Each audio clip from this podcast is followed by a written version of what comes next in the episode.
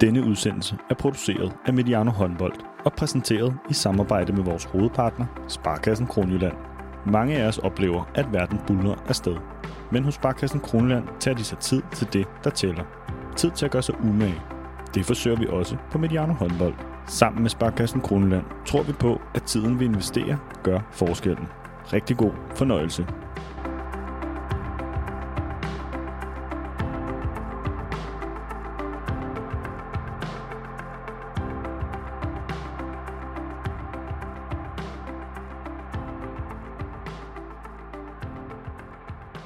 En lang og intensiv, meget spændende sæson er ved at nå sin naturlige kulmination.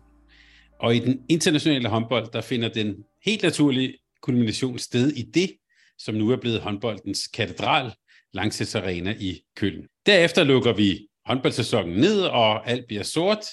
Eller måske skal vi sige, at vi kan nyde en dansk sommer, og så går vi jo for hastigt videre frem mod næste sæson. Sådan bliver det i hvert fald her på Mediano Håndbold. Velkommen til, og velkommen til vores modenlige serie, som vi kalder International Håndbold med Rasmus Bøjsen. Hej Rasmus. Hej Thomas. Du er, er, er med her, tak for det, og du er jo næsten på vej ind i en... Øh, ind i et køretøj og skal til Køln. Det bliver en bus, så vidt jeg har forstået i år. Jeg behøver ikke at spørge dig, om du glæder dig til at skulle til Køln og til håndbolden. Så nu, øh, og det skal vi tale om i dag selvfølgelig, er håndbolden i Køln. Uden for håndbolden, hvis vi slet ikke tænker på det, hvad glæder du dig så til, når du skal til Køln? Nej, men det er jo noget af det samme, som jeg altid glæder mig til, når jeg skal derned. Jamen, det er jo den her gode stemning, der er. Øh, tyskerne kan virkelig, øh, de formår virkelig at banke sådan et, øh, et stævne op, øh, og der mangler ikke noget. Øh, det er rigtig, rigtig hyggeligt. Det er en fed, fed by, øhm, og det er også dejligt det her med at møde andre håndboldelskere. Det er jo, det er jo noget, et sted, hvor jeg virkelig får plejet nogle af mine relationer fra rundt omkring i Europa. Øh, det kan man nogle godt gange lidt øh, savne i Danmark, at man har de her ting, hvor man kommer ud og møder en masse. Det, det findes selvfølgelig også, men, men det er i hvert fald noget, jeg hver eneste år, når jeg kommer til Køln, bruger lidt tid på at, at mødes sammen øh, med nogle af dem, som man ikke lige mødes øh, til daglig med, øh, og snakke lidt håndbold. Øh, så, så det glæder jeg mig rigtig meget til, ud over de fire fede kampe, som vi også skal have. Og jeg forstår du, at du har en bus med dig, og også nogen, der skal med ned, og du skal introducere og så videre. Være lidt gejst dernede næsten. Ja, ja, ja, men det er um, uden at hvad hedder det, reklamere alt for meget for det, så er det noget, der hedder Koncertbussen, der laver en, en tur derned hver eneste, hver eneste år, så har jeg så fået lov til at holde et oplæg for dem øh, inden kampen om lørdagen. Så det skal nok blive rigtig, rigtig sjovt. Øh, det, det glæder jeg mig til. Og så vidt jeg kunne læse i teksten, stod der også noget om quiz. Den, øh, den må du næsten lige sende til mig bagefter. Se. Ja, det kan vi jo godt lide. Øh, men det skal jo handle rigtig meget også om det her Final Four. Men det er jo, øh, Rasmus, vi optager jo på et tidspunkt, hvor vi er i gang med at få kåret, og har fået kåret en masse nationale mestre rundt i Europa. Det skal vi simpelthen på en, på en rundtur til, så jeg vil næsten sige til vores lyttere, spændt sikkerhedsbælterne, der kommer til at være mange nationale mestre og mange ligaer, vi skal omkring. Vi skal også have, helt naturligt have særlig fokus på Final Four i kølen i Herrenes Champions League. Og jeg plejer jo at indlede de her udsendelser sammen med Rasmus med at bede dig om at se tilbage på den seneste måned, og også kigge på øh, den seneste måned, så den største oplevelser. Men i dag vil jeg prøve at gøre det en lille smule mere øh, målrettet. Og jeg vil, det kan godt være, at det ikke bliver så lystfuldt, Rasmus, men bed dig om at se tilbage på lørdagen og den her weekend og afslutningen på herresiden i den danske liga. Du var i uh, Skjern Bank Arena til bronzekamp mellem, jeg vil næsten sige, dine to klubber, altså Skjern og Fredericia. Hvordan, uh, hvordan gik du fra arenaen der? Jamen, jeg vil gerne påpege og understrege, der er kun én klub for mig i, uh, i dansk håndbold. uh, så det var jo selvfølgelig lidt en ærgerlig, uh, en ærgerlig aften uh, og eftermiddag. Uh, det var selvfølgelig en kamp, vi havde håbet, vi skulle vinde. Uh, det gjorde vi ikke. For, uh, stor respekt for det. Fredericia har leveret i den her sæson. Øh, så det var ærgerligt. Det var en ærgerlig måde at slutte en ellers rigtig, rigtig fed øh, og god sæson på. Øh, så øh, ja, det skal vi måske ikke snakke alt for meget om. Det, det var ærgerligt. Øh, og så, så arbejdede jeg jo her, så det vil sige, at jeg har ikke rigtig fået fulgt ret meget med i, i det, der skete i Aalborg. Øh, men øh, igen, stor respekt til, til begge hold der. Fantastisk afslutning for Krikau og Company i KUG.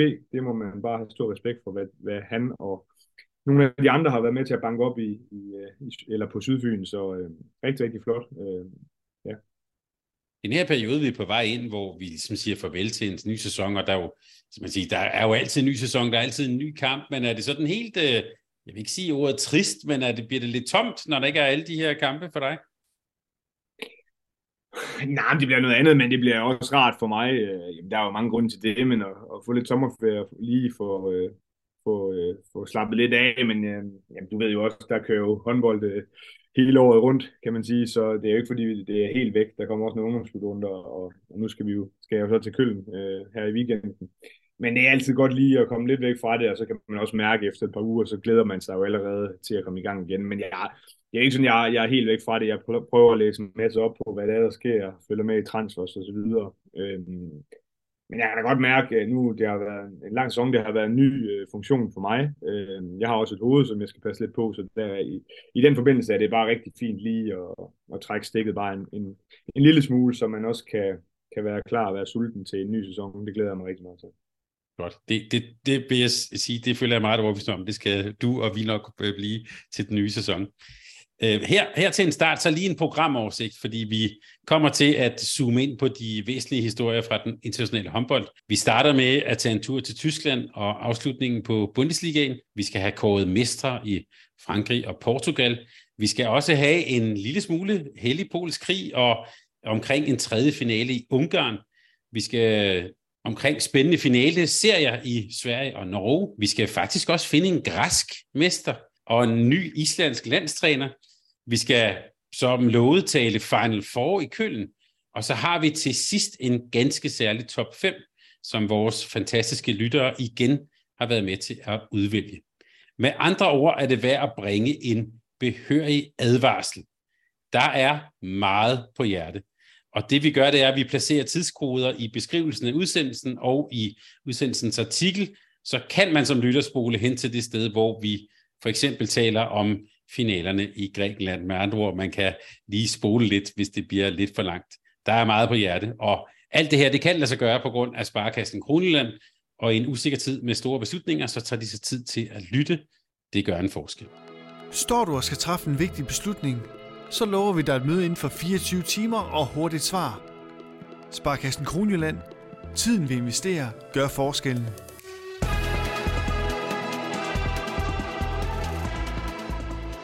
Efter en jævnbyrdig og spændende afslutning på den tyske Bundesliga, ja, så endte det med i den her weekend, at THV Kiel tog titlen. Hvorfor blev det Kiel, der blev, jeg har sagt, igen blev tyske mestre? Ja, altså det er jo et godt spørgsmål. Jeg synes jo faktisk langt hen ad vejen, øh, det var små marginaler. Altså det er jo en liga, vi har fulgt tæt i, i det her program øh, gennem hele sæsonen, og den har været meget, meget seværdig.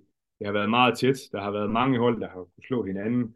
Men det, jeg egentlig synes, øh, der har været kendetegnet for Kiel, det er egentlig på trods af skader, øh, så har de været det mest stabile hold. Jeg ved godt, at de har haft nogle lidt øh, opsigtsvækkende nederlag til, til Lemgo og til Leipzig. Leipzig var der jo egentlig mange, der tabte til, men, men, øh, men derfor var det stadig det mest stabile hold, og så øh, kigger jeg lidt ind i nogle afgørende kampe. Altså det her ene point, de får hjemme mod Magdeburg, hvor Magdeburg egentlig langt hen ad vejen var det bedste hold, men hvor Niklas Landin var rigtig, rigtig god. Og så sejren hjemme mod Berlin, øh, hvor det var egentlig var det samme. Berlin var klart det bedste hold, men, øh, men Landin var bare bedst. Øh, de, de, var, de var meget afgørende, de to kampe.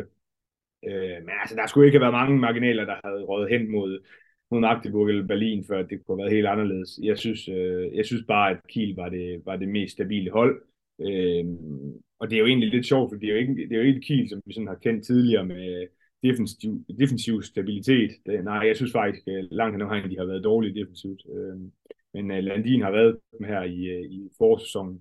Han spillede ikke specielt stort i, i efteråret, men, men der var det på nogle andre dyder. Øh, og de har haft mange skader i løbet af sæsonen. Så har det været Sander Sargussen og Pikkel fra start. Så blev, efter jul kom de lidt med igen, så, så var det Erik Johansson. Så, så derfor synes jeg også, det er imponerende, at de øh, alligevel har formået at, at vinde deres defensiv. Jeg, jeg tænker også på træner øh, Philip Ischia. Altså, er han i virkeligheden næsten lidt en underkendt træner? Altså, han har delt med, der vundet nogle titler allerede i Kiel. Ja, men det er jo også det her med Kiel. Altså, det, det er jo det, vi, vi forventer af dem, og man kan næsten sige, at han var jo næsten lidt under pres, pres da der så øh, begyndte at, at være et par mesterskaber, som røg andre steder hen. Øh, og sådan er det jo bare i Kiel. Der er den helt store klub i, i Tyskland. Jeg mener, det var deres 23. Øh, Bundesliga-titel det her, og har vundet 16 titler siden, siden 2000. Øh, så, så det er jo bare en gigant i tysk håndbold, som man hele tiden forventer vinder. De vandt i en coronasæson, men ellers skal vi vist tilbage til 2016. siden de sidst vandt øh, mesterskabet. Det er jo lang tid for Kiel. Øh, men altså, jo, jeg synes jo, han gør det godt, men vi må også bare sige, at det materiale, han har, det gør også, at, at de skal være med helt fremme. Øh, og man kan sige, i, nu er de jo så ikke med til Final Four i Champions League, det var jo en skuffelse for dem. Så, så det er jo ikke, fordi det bare har været, øh, har været helt fantastisk. Øh, pokaltitlen kom jo heller ikke hjem, øh, så, så det har været en lidt svingende sæson, men jeg tror, at det for ham var det rigtig, rigtig vigtigt at tage den her Bundesliga-titel med. Nu har du talt om Sarkusen og Niklas Lendin, to spillere, der forlader dem. Og jeg har da i hvert fald hørt Kiel omtalt som sådan, øh, måske lidt øh, i et uvær, eller og også sådan lidt med henblik på fremtiden, så ved jeg også, at de øh, kigger også efter en spansk målmand. Sådan, hvordan sådan, og det mm. ved vi jo ikke noget endeligt om endnu, hvordan ser du ja, ja, den Kiel i den kommende sæson, eller i Kiel i, ja. sådan lidt i fremtiden? Jamen, det bliver lidt med far for at gentage mig selv, for jeg tror faktisk, det var i sidste afsnit, hvor vi øh, snakkede lidt om det her med, at der bare er kommet nogle konkurrenter til Kiel, der også kan gøre noget i forhold til rekruttering. Altså, vi har jo set øh, Magdeburg være rigtig skarp på den del. Jeg synes, Flensborg har handlet rigtig, rigtig godt ind. Øh, og det er ikke så nemt for dem bare lige at hente spillerne længere. Man kan se øh, GOG, som selv har været ude udtale, at de har sagt nej til et uh, tilbud på Emil Madsen. Så, så det er ikke sådan, at Kiel lige bare sådan kan vælge at brage længere. Der er, der er simpelthen nogle, nogle klubber, der også øh, kan være med i forhold til at hente spillerne, både i, i Tyskland, men også i det hele taget ude øh, omkring i Europa. Uh, så den, på den måde er de jo sådan lidt uh, troet. Uh, hvor man kan sige, i, i nullerne og, og tierne, jamen der hentede de nærmest de allerbedste spillere, hvis det var det, de ville, hvor der ikke var nogen, der kunne sige nej til, til Kiel. Sådan er det ikke helt længere, som jeg ser det. Øh, og det kan man jo måske også se det der med, at det, ja, som sagt, de mistede Sargussen og Landin, det havde de ikke regnet med, det havde de også selv udtalt. Det, her. Mm. det var to spillere, de regnede med, at de skulle øh, bygge de næste mange år omkring. Øh, de er væk. Så henter man Gerard ind, det har jo været ja, meget omdiskuteret, også kritiseret af, af Kiels fans, at man ikke mener, at han er stærk nok. Og som du så er inde på, jamen, så har der så været nogle, nogle rygter om uh, Gonzalo Pérez de Vargas, Barcelonas fantastiske målmand, uh, kunne han uh, være på vej til Kiel, og Shilagi uh, har, uh, i Kiel har jo ligesom uh, konfirmeret, at der er samtaler. Jeg skal nok lige se det, før jeg tror det, uh, men det er måske også bare mig, men man har jo bare den her tanke om, at Gonzalo Pérez de Vargas, jamen, han er Barcelona-målmand, og så er den ikke længere. Men han er jo også begyndt at stå mindre, efter at Emil Nielsen har været fremragende sæson. Men nej, nej altså, det bliver spændende at se, fordi langt hen ad vejen har Kiel vel sådan nogenlunde styr på fremtiden. Nu har de lige forlænget med øh, Reinkind og med Erik Johansson. Øh, de får Elias Ellefsen af Skibbergødt ind, som er en spændende playmaker, som jeg synes måske de lidt har manglet. Jamen, de har jo haft øh, Sardabic, som på en eller anden måde er lidt samme type, men, men måske ikke øh, en spiller, som I kan, ikke, ikke har stået på på samme måde. Øh, men, øh, men jeg synes, der er, der er nogle spillere, der begynder at være oppe i årene. Der er en Duvniak, der er en, Øh, Øh, der er en Weinhold, øh, der er et par øh, stregspillere, sådan, så der, på et eller andet tidspunkt, så kommer der et generationsskifte, som de jo selvfølgelig lige så stille har været i gang med. Men jeg ser dem som, øh, altså, jeg ser virkelig Bundesligaen som en spændende liga øh, i fremtiden, hvor, man, hvor det ikke bare lige sådan står i stjernerne, at Kiel skal vinde øh, hver gang. Øh, nu gjorde det det i den her sæson, men øh, jeg kan se en 3-4 andre hold til næste sæson, der godt kan tro dem.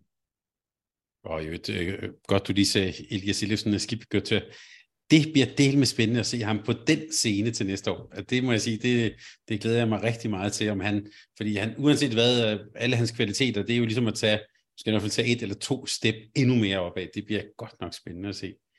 Og et sted, hvor man også skal tage nogle steps, måske, det er i øh, Flensborg, som jo endte på en fjerdeplads, og oven på den her værste uge i håndboldens historie, som vi talte om sidst. Øhm, Nikolaj Krikhav er den nye cheftræner i Danske Klubben, og Lubomir Brandis er så ny sportschef. På trods af, at han til synligheden havde en fireårig kontrakt i Nîmes, som i øvrigt jo kom ind på en femteplads i Frankrig. Det lader til, at der var drama i kulisserne i Flensborg. I hvert fald den danske legende Lars Christiansen, han lidt sådan, vil jeg sige, out of character for, for den her sådan, uh, gentleman, Lars Christiansen, så smækkede han faktisk lidt med døren på vej ud af, af, af, af Flensborg. Rasmus set udefra, Flensborg mm. Handevidt, øh, et, et, et, øh, en klub med også med noget ja, uro og en fantastisk dårlig uge og øh, en mm. turbulent sæson. Jamen det, det, har, det har været turbulent, det har været kaotisk, det har været undervældende for dem. Det har jo, jeg synes jo på papiret, de har haft en øh, en fremragende trup. Øh, der har selvfølgelig også været nogle skader og en masse konkurrenter, der har gjort det svært for dem. Øh, men øh, Jamen, det er i hvert fald overraskende, det der er sket. Jeg vil sige, det er absolut ikke overraskende, at Nikolaj Krikker er en ny øh, cheftræner. Det tror jeg også, der var mange, der havde budt på øh, ja, inden. Øh, og da Machula der bliver hvad hedder det, afskedet, at det, det kunne være et bud, at, øh, at det skulle være ham. Jeg tror, han er klar til det. Jeg synes, han har gjort det fuldstændig fantastisk i GOG. Mange af de spillere, som han har arbejdet med i GOG, jamen, de spiller jo i Flensborg nu, eller til den kommende sæson.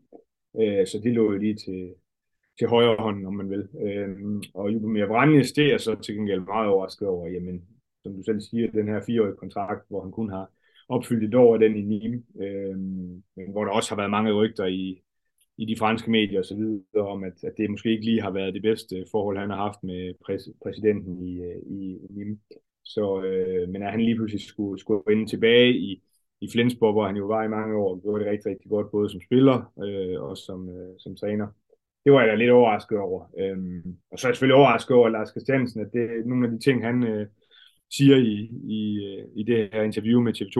Øhm, det, det, kan, det, er ikke, det er jo ikke godt for nogen. Altså, han er jo en legende i både i tysk håndbold og i dansk håndbold, men i deltid selvfølgelig i Flensborg.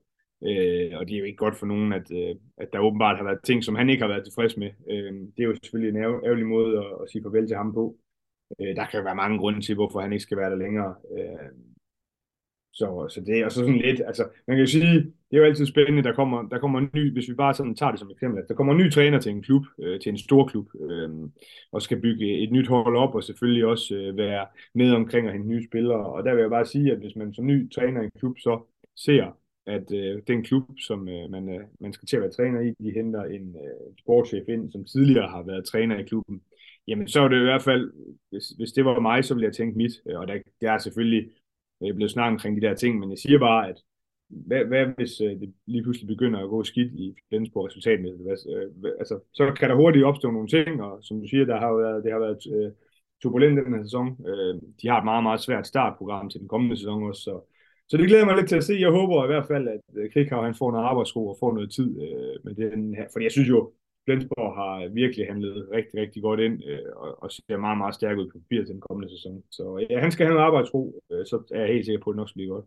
En ting, jeg for eksempel glæder mig meget til at se, det er jo samspillet, eller det genoptagende samspil mellem Simon Pytlik og Emilie Jacobsen. De har sådan en ret god, sådan øh, symbiotisk næsten forståelse. Men en, synes jeg, en, en, en spændende pointe er, at med Vranje, så hænger der næsten sådan et, som min oldlærer vil sige, sådan et damoklesvær hen over hovedet på, på krig. Altså, der står sådan en, en, en toptræner i kulissen nærmest der. Det, det, men det er måske også bare, altså det er vel med logikken i Bundesligaen, at der er det der pres på, det er der også, når man er, når man er toptræner. Det bliver vel også en del af Krighavs opgave. Jo, men bestemt selvfølgelig. Altså, der er jo store forventninger og ambitioner i Flensborg, og med alle de penge, der er blevet brugt nu her, jamen, så skal det jo også over tid give, give resultater. Øhm, så, så ja, og så når vi så har snakket om det her, så skal vi så også bare huske, at det er jo ikke ligefrem øh, noget, der sker hver sæson, at, at Flensborg fyrer træner. Jeg mener kun, de har fyret to trænere de seneste 20 år eller sådan noget, så det er jo atypisk. Øh, og det er en klub, som plejer at have rigtig, rigtig god, øh, godt styr på tingene, og på en eller anden måde lidt en atypisk øh, tysk klub, øh, lidt mere skandinavisk indstillet på mange ting. Så, så det tror jeg nu nok skal, skal gå godt, men, øh, men det har i hvert fald været en, en skidt sæson på Flensborg Jo.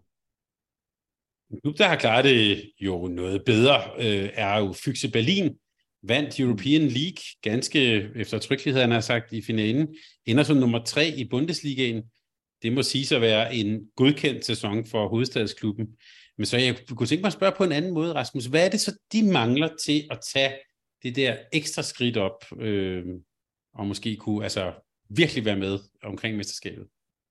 Ja, Jamen, ja, ja, det, altså, det er en godkendt sæson. Jeg synes, det er flot, øh, men, men jeg tror også bare på en eller anden måde, de ærger sig lidt over, at de har på en eller anden måde kunne kigge ind i, at det her, der, i år, der var altså en, der var en mulighed for at vinde det tyske mesterskab. Øh, fordi man kan sige, Magdeburg, som gjorde det rigtig, rigtig godt, kommer ind i en masse skade, og Kiel har jo været skadepladet over hele sæsonen, og eller Flexibility har faktisk præsteret rigtig, rigtig godt mod topholdene, men så har der bare været nogle svipser. Øh, der har været en svipser i i Minden. Der har været en svipser i Bergischer, øh, de der ting, øh, Leip, øh, Leipzig og sådan. Så der, det, det, det, det må være lidt ærgerligt for dem. Jeg synes, når jeg har set den, øh, ja, kontinuitet, som jeg ser det lidt, øh, og hvad er det så? Altså, det er jo også lidt svært at sige, men man kan sige, at Magdeburg havde også mange sæsoner, hvor de formået at få sammensat en stime i starten eller i efteråret, men når de rigtig mange kampe så begyndte at komme, jamen så kom der de her øh, nederlag, som bare er så dyre i Bundesligaen, fordi de spiller lige ud øh, mod mod nogle øh, mindre øh, gode hold på papiret. Øhm, og det kan man bare ikke tillade sig. Det er jo, man kunne jo faktisk tillade sig det lidt i den her sæson, hvor alle klubber har gjort det, øh, men man kan ikke tillade sig det flere øh, gange, tre-fire gange. Det, det går ikke. Og så synes jeg, der er meget, der afhænger af Gissel, når jeg har set det. Altså, øh, han er nøglen til succes for dem, og han er meget, meget vigtig. Og de kampe, hvor han er faldet lidt ud, jamen der har de også tabt. Øh, så jeg synes ikke, de mangler ret meget. Jeg synes egentlig, de har et, øh, på papiret et fremragende hold, og, og ser også stærkt ud til den kommende sæson. Øh, det kan godt være, at det er lidt erfaring og kontinuitet som hold, øh, der kommer til at blive afgørende for dem. Øh, men den der øh, Champions League-plads, den er jeg også sikker på, øh, og når jeg også har snakket med nogle af danskerne nede fra, så er det jo også en sæson til en stor mål. At det kan godt være, at man ikke vandt øh, titlen, men så en top 2, hvor man så kunne komme ud i, i Champions League til den kommende sæson, det var jo også et stort mål for dem. Altså kan man sige til din indledende pointe, det de måske også har manglet, har været Niklas Landin. Altså det, er, ja. det, det, er, det er også det noget, det de har manglet. Øhm, og så synes jeg da, at vi skal sætte lidt ord på Hans Lindberg. Altså øh, han fik sin rekord, som vi har talt om, øh, mm. og en, vel egentlig en meget fin og meget smuk, lidt uvandt, øh, altså den fejringen er ham øh, for håndbolden, det der med, at man jo egentlig satte kampen lidt i stå, og, altså, og fejrede ham midt i kampen, Hvordan så du det? Jeg, jeg så det som sådan en altså, ret usædvanlig og meget smuk fejring af en meget utrolig, eller en meget stor bedrift. Ja, altså jeg, jeg, jeg synes jo, det var fantastisk. Jeg synes jo, det er noget af det, vi nogle gange er lidt for dårlige til i håndbold. Mm. Øh, det er jo selvfølgelig ikke noget, man kan gøre, altså stoppe kampen midt i, øh, midt i et, et, nærmest en hurtig midte, øh, hvis det er det en tæt kamp. Ikke afgørende kamp. Øh, men som jeg kan forstå det, så var det noget, som modstanderholdet Minden var blevet sat ind i inden kampen. Øh, så, så, så de var med på den, kan man sige. Øh, og der synes jeg bare, det er fedt at gøre det sådan. Jeg ved jo, at Stefan Kretschmer kigger meget, øh, er meget inspireret af NBA, øh, og kigger meget den vej igennem, øh, eller den til øh, USA, og kigger på, hvad de gør ting og sager, og der er det jo meget, meget øh, normalt. Der går de selvfølgelig også noget mere op i statistikken, vi gør i Europa. Øh, men der er de bare dygtige til det, og jeg synes, det er fedt, at man også gør det, og begynder at kigge lidt på de ting i, øh, i, øh, i tysk håndbold. Ja, nu kunne jeg også se i Magdeburg sidste kamp, hvor Marco Besjak spillede øh, sin sidste kamp, jamen der fik han også lov til at score et øh, sidste mål, øh, hvor modstanderholdet simpelthen bare lå ham gå. Øh, så han fik noget øh, shine til sidst. Altså de der ting, synes jeg bare, at vi skal bare blive endnu bedre til i håndbold, fordi vi bliver nødt til at blive øh, gode til ligesom øh, at kigge på vores historik og ja, øh, ære de her legender. Øh, så jeg synes bare, det var fedt, og jeg synes, det var fuldt fortjent. Øh, det er jo en fuldstændig fantastisk bedrift, øh, Hans Lindberg har formået at slå den her øh, uslåelige øh, rekord, som ingen regnede med kunne blive slået. Øh, øh, og man kan sige, at han har fået stjålet en hel del mål, i og med at Hamburg gik konkurs, øh, hvor han jo lavede over 100 mål i den sæson, han mistede. Så, så hvis han ikke skulle have slået den, så synes jeg godt nok, det havde været ærgerligt. Øh, så, men nu tager han en sæson mere, så det, han, nu skal han jo gå efter de der 3.000. Det må være det næste, øh, det næste mål. Ja, igen, synes jeg meget fint, og det er noget af det, som vi jo tit har talt om det her med at tale vores sport op. Det er jo også det, man gør ved at, at næsten sådan heldiggøre det her øh, moment øh, meget, meget passende. En, der øvrigt, øh, vi øvrigt også lige skal tale om, det er jo øh, Bundesligaens topscorer. En dansker. Ja, altså det er jo flot igen, øh, Kasper Mortensen. Altså det, det er imponerende. Han er jo bare sådan en rigtig goalgetter, øh, og det er jo ikke så uvandt, at det er danskere, der gør det, og nu har han jo, det er jo, det er jo anden gang, han gør det, mener jeg. Så han, er, han har spillet rigtig, rigtig flot, og det er, det er bare imponerende, at han kan blive ved. Og Rasmus, jeg kunne godt tænke mig, hvis vi så lige øh, undervejs i udsendelsen taler os lidt frem til det her kommende Final Four i weekenden, fordi øh, Magdeburg øh, ender som jo på andenpladsen og fik også en Champions League-plads til næste år. Hvis vi så kigger lidt på deres indflyvningshøjde, altså hvordan sluttede de af, og hvordan ser du der sådan, øh, ja, hvordan kommer de egentlig fra Magdeburg til Køln her i weekend? Altså, jeg, jeg må bare sige, Magdeburg, jeg, jeg synes godt nok, det er imponerende. Øh, de er godt nok været hårdt ramt af skader. Formår alligevel øh, at gå videre til Final Four. De formår at presse øh, til Arvik Kiel til aller sidste runde.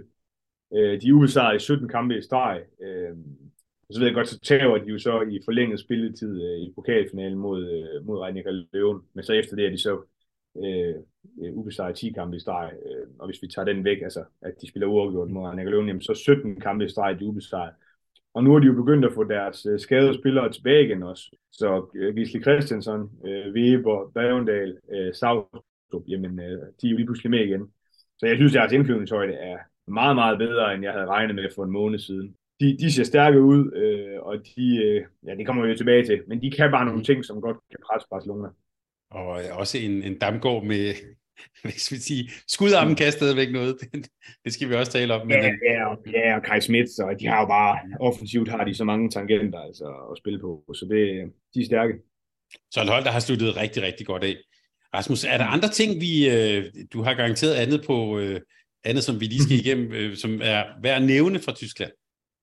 Ja, og det er også det her med, at vi kunne sidde og snakke i flere timer om det. Altså, jeg synes, at der har været rigtig mange uh, ting, man kunne vinde uh, øh, for Bundesliga i den her sæson. Uh, som sagt, uh, tidligere, uh, synes jeg, den fedeste sæson, jeg har fulgt med i Bundesligaen, og det har jeg i mig væk i en hel lille år. Uh, så det har været fedt, uh, men det er jo ikke alt, der har været godt. Der er jo selvfølgelig også nogen, der skubber, når det er sådan, at der er nogen, der overrasker. Og jamen, jeg hæfter mig jo ved, at uh, Melsungen igen har, har haft en skuffende, skuffende sæson.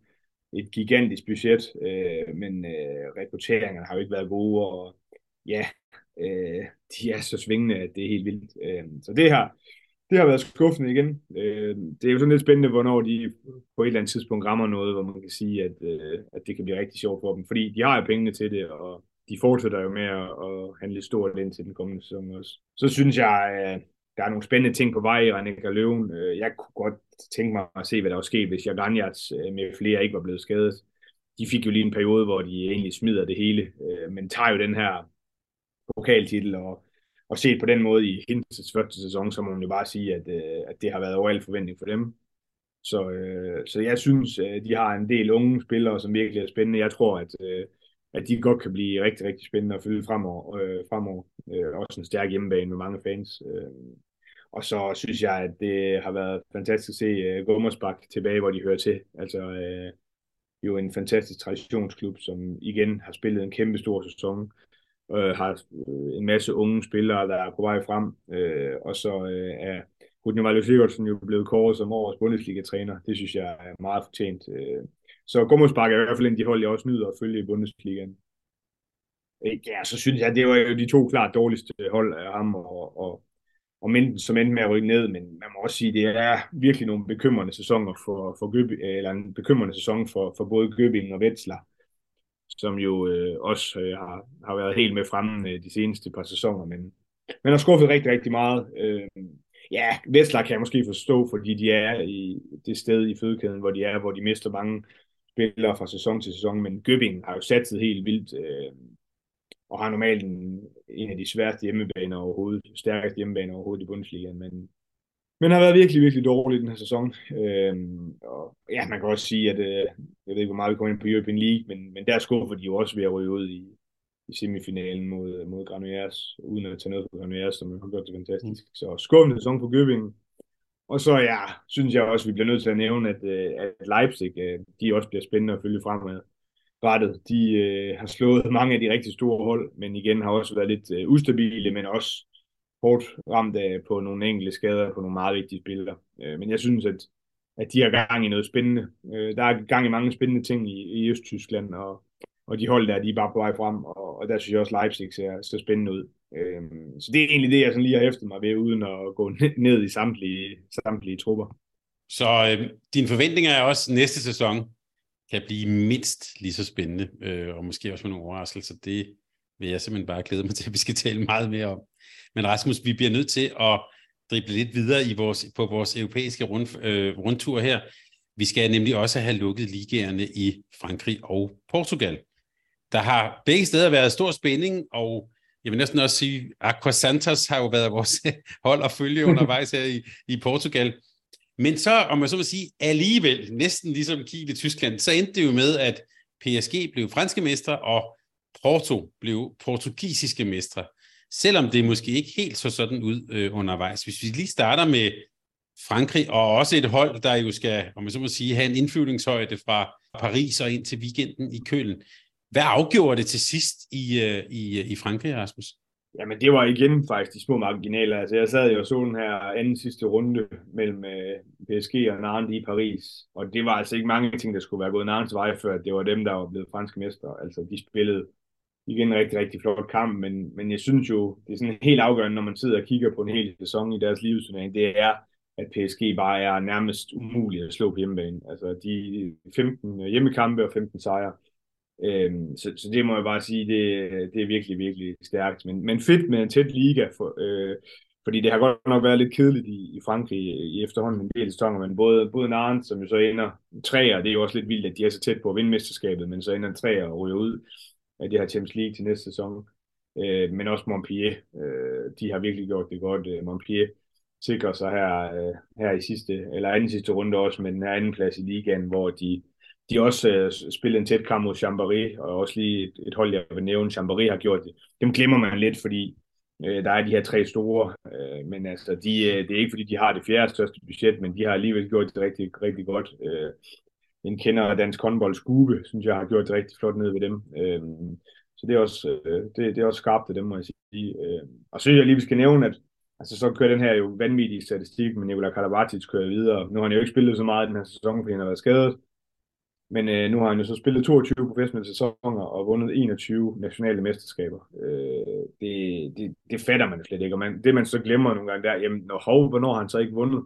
Jamen det var så, da den her match, uh, matchfixing-skandale kørte ned i, i Frankrig, hvor han så havde en sæson i, i Pauk, øh, som på daværende tidspunkt var en af de øh, dårligste hold i ligaen. Men ellers har han vundet samtlige nationale mesterskaber. Ej, det, det er sindssygt, og det er jo så i tre forskellige lande. Ja, så det, det tager man hatten af for. Ja, så altså hvis vi lige skal tale lidt mere på Frankrig, øh, så har det også været pokalfinale her i, i sidste øh, weekend. Øh, det er jo altid Bachy, øh, de spiller den, og det var Nantes mod Montpellier. Montpellier slog jo PSG ud i, i semifinalen og vandt med 16 der. Øh, men øh, det kan, der, der kan Frankrig også noget. Altså der var øh, tæt på fyldt, fyldt hal og fantastisk stemning. Der kom 2.000 fra Nantes, og jeg tror, det var 1.500 fra, fra Montpellier. Skabte en fantastisk stemning. Nantes vandt til sidst. Øh, så øh, jeg synes, at den, øh, den franske liga, den har, den har været fed i den her sæson. Og indflyvningshøjden på PSG, altså de, de har vel, jeg kan ikke sige det er overraskende, men de, de lader til, at de næsten har fundet sådan noget topniveau her nu, hvor det hele skal afgøres. Ja, og det, så det helt store spørgsmålstegn er jo det her, øh, den her skadesituation i forhold til Prandi, øh, som jo slog hånden i, imod Nantes øh, til allersidst i kampen, og øh, har ødelagt noget i den. Øh, altså, det jeg hører på vandrørene, det er, at han formentlig kan spille, men, men hvor meget kan han spille, og på hvilket niveau, og Karabatis er ude, så, så de er lidt presset på højre hænder. Øh, det, kan godt, øh, det kan godt gøre, at deres indflydelseshøjde ikke er helt så god, som, øh, som vi egentlig har troet, fordi jeg synes, som du også er inde på, at de har været rigtig, rigtig gode den her sæson, og har fundet frem til noget af det, der virker, har, øh, har fået et, et hierarki, hvor det er nemt at se, hvem det er, der skal afgøre tingene. Altså Luke Stein, som jo blev MVP i den franske liga har været altafgørende for dem, men, men sådan en spiller som Christopans er jo også vokset. Brandi er vokset. Øh, ja, Chipchak på stregen har bare været rigtig, rigtig god. Og så synes jeg, at det, her med, at vi her lige pludselig nu har en, har en målmandsdue, der også kan noget, øh, og som en af de bedste målmandsduer i, i verden, som jeg ser det, det gør også rigtig meget. Så jeg synes egentlig, at de ser bedre ud, end, end de har gjort længe, men, men jeg, jeg har bare svært ved at se, hvis de både er uden Brandi og Karabatic, øh, ja, ja så, så kan det godt blive lidt svært for dem med sådan to kampe på under 24, 24 timer øh, mod ja, to af de bedste hold i, i verden, skal de jo så møde formentlig. Så, øh, jeg kan godt lide, at du siger, at Christopans er vokset. det, er så, ja. det, må så, det må så være formen. Men ja, altså ja. Det, det er vel øh, for mig sådan, øh, jeg har ikke data på det, men bare sådan på mavefornemmelse, det, det er det bedste, jeg har set ham spille i PSG. Altså, øh, mm. altså, det har taget noget tid, men nu har han også det der samarbejde med, med Luke Stein, så sådan, altså, de har i hvert fald ramt noget her til, til øh, i, ja, nu har de endelig ramt noget, og så hopper han jo, så hopper han jo til Melsung næste år, og så ved vi nok alle sammen, hvordan det ender. Ja, ja. godt. Men, men en sidste weekend med klikken, har jeg sagt. Portugal, Rasmus, vi har undervejs i sæsonen, når vi har talt sammen, været hvad skal vi sige, øh, skeptiske på Portos vegne. Vi er øh, også lidt ængstelige for, hvordan det dog skulle gå med dem. Og så, ja, så står de der mestre igen, og øh, øh Nikolaj Læsø kunne lægge jubelbilledet op på Instagram og så videre. Det lykkedes alligevel for de blå og hvidstribede.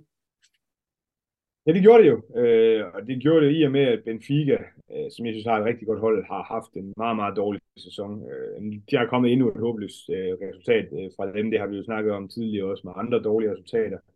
32 hjemme mod Belenenses. Øh, ja, så, så de har været helt væk, og så har det jo været tæt mellem øh, Porto og Sporting, og det blev jo den her kamp i Porto, som blev helt afgørende, og der var det bare, altså det er næsten altid tæt mellem de to hold, øh, og det var det igen, og det var igen de små marginaler, men jeg synes, øh, de seneste par måneder har, har Sebastian Fransen, øh, som jo er fedt med danske briller, virkelig steppet op, og det var også, det var også ham, der var den ja, helt store faktor i forhold til, at, at Porto kunne vinde den der. Så så blev det jo, det blev øh, dem, der, der tog mesterskabet igen igen. Øh, så ja, så har Sporting så øh, fået lidt revanche her i, i weekenden, øh, hvor de spillede Final Four øh, pokal øh, på Madeira. Jeg snakkede lige med min gode øh, ven Jonas Tidemand omkring det. Øh, der var lidt problemer der her med både nogle tasker, der ikke kom frem, og nogle, et fly, der, øh, der var lidt forsinket for Sporting og sådan noget. Altså. Men det tog de med op i ro. Det, var, det er vist meget normalt dernede.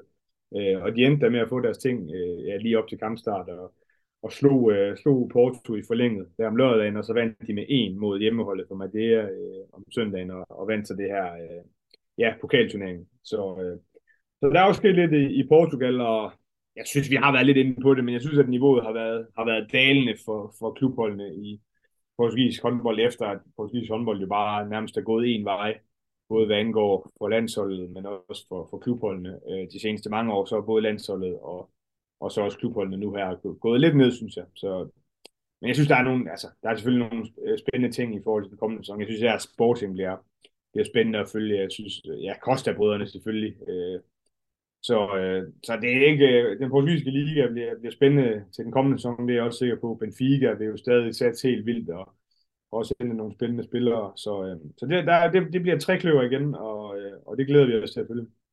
Har han spillet igen, Jonas? Nej, han er, han er ikke klar nu. Han bliver først klar, ja. Jeg håber da for ham, han bliver klar til sæsonstart, men en gang i efteråret i hvert fald. Ja, og det vil jeg ikke lige huske, at han skal, han kommer så hjem øh, fra Lissabon til øh, og skal spille i Kolding. Så øh, også en, en, en, en spændende tilføjelse til, til den danske liga. Et sted, vi også har været godt undervejs, eller nogle steder, vi har været øh, godt undervejs, har været sådan de der de to store østeuropæiske ligaer, nemlig i Polen og Ungarn. Og lad os starte med sidstnævnte, nemlig finalerne i Ungarn. De blev jo præcis så spændende, som vi kunne håbe på. Og jeg vil bare sige, øh, Rasmus, mens andre hører på det, tak for at lægge links op, og sådan det er du altså ret god til. Øh, også der ikke lige er sådan helt inde i, hvad for nogle links på Ungars TV og sådan noget, men øh, jeg fik faktisk set en, en hel del af det. Øh, men fortæl lige for, for dem, der ikke så med her, hvordan udspillede finalerne i Ungarn sig? Jamen, altså sikkert vandt jo øh, klart den første kamp øh, i en fantastisk kulisse igen med en, øh, med en udsolgt hal med over 8.000 tilskuere, og Jamen, var egentlig bedst øh, på samtlige parametre den kamp, hvilket var lidt overrasket over. Vestbrem så lidt slidt ud. Øh, men så herefter så var der så den her hjemmekamp øh, i Vestbrem, hvor de øh, virkelig fik sat pres under sækket. Øh, jamen, Chupada, som jeg var lidt overrasket over, egentlig stod klart mest for, for Vestbrem. Han var bare flyvende i de her kampe. Øh, både hvad angår, angår at, at tage bolde, men han fik også lavet et par vigtige mål i, i tomt mål, og og på de der vigtige tidspunkter, der var han der. Lauke var også igen afgørende og spillede fremragende. Så i kamp 2 i Vestbrem, der var det Soran Illich, som, som man også var lidt overrasket over. Det var, man regnede jo med, at det var Remeli, men han, han gjorde det rigtig, rigtig godt. Jeg tror, han havde 7 på 7, så han fik sådan lidt sit, sit gennembrud der for dem, og det bliver lidt spændende at se ham til den kommende sæson i, i Hamburg, hvor han skal spille sammen med Johan, øh, eller, øh, Lassen på, øh, på, på højre bak øh, der. Så, øh, men altså, det, et, og kamp, ja, så tænker man jo med kamp 3, hvordan blev det så en, en fyldt, øh, stopfyldt uh, øh, sikkert arena igen, men der, jamen der var de egentlig bare igen, øh, bare igen vest Vestbrem. Uh, der var, jeg synes, de så fysisk stærkere ud. Uh, ja, altså sikkert, det, det er simpelthen forsvingende, og der er bare nogle, nogle altså, vi har været inde på det tidligere, de, mangler, de har mange uh, specialister, de har nogle, jeg synes, Bombard har set bedre ud uh, end længe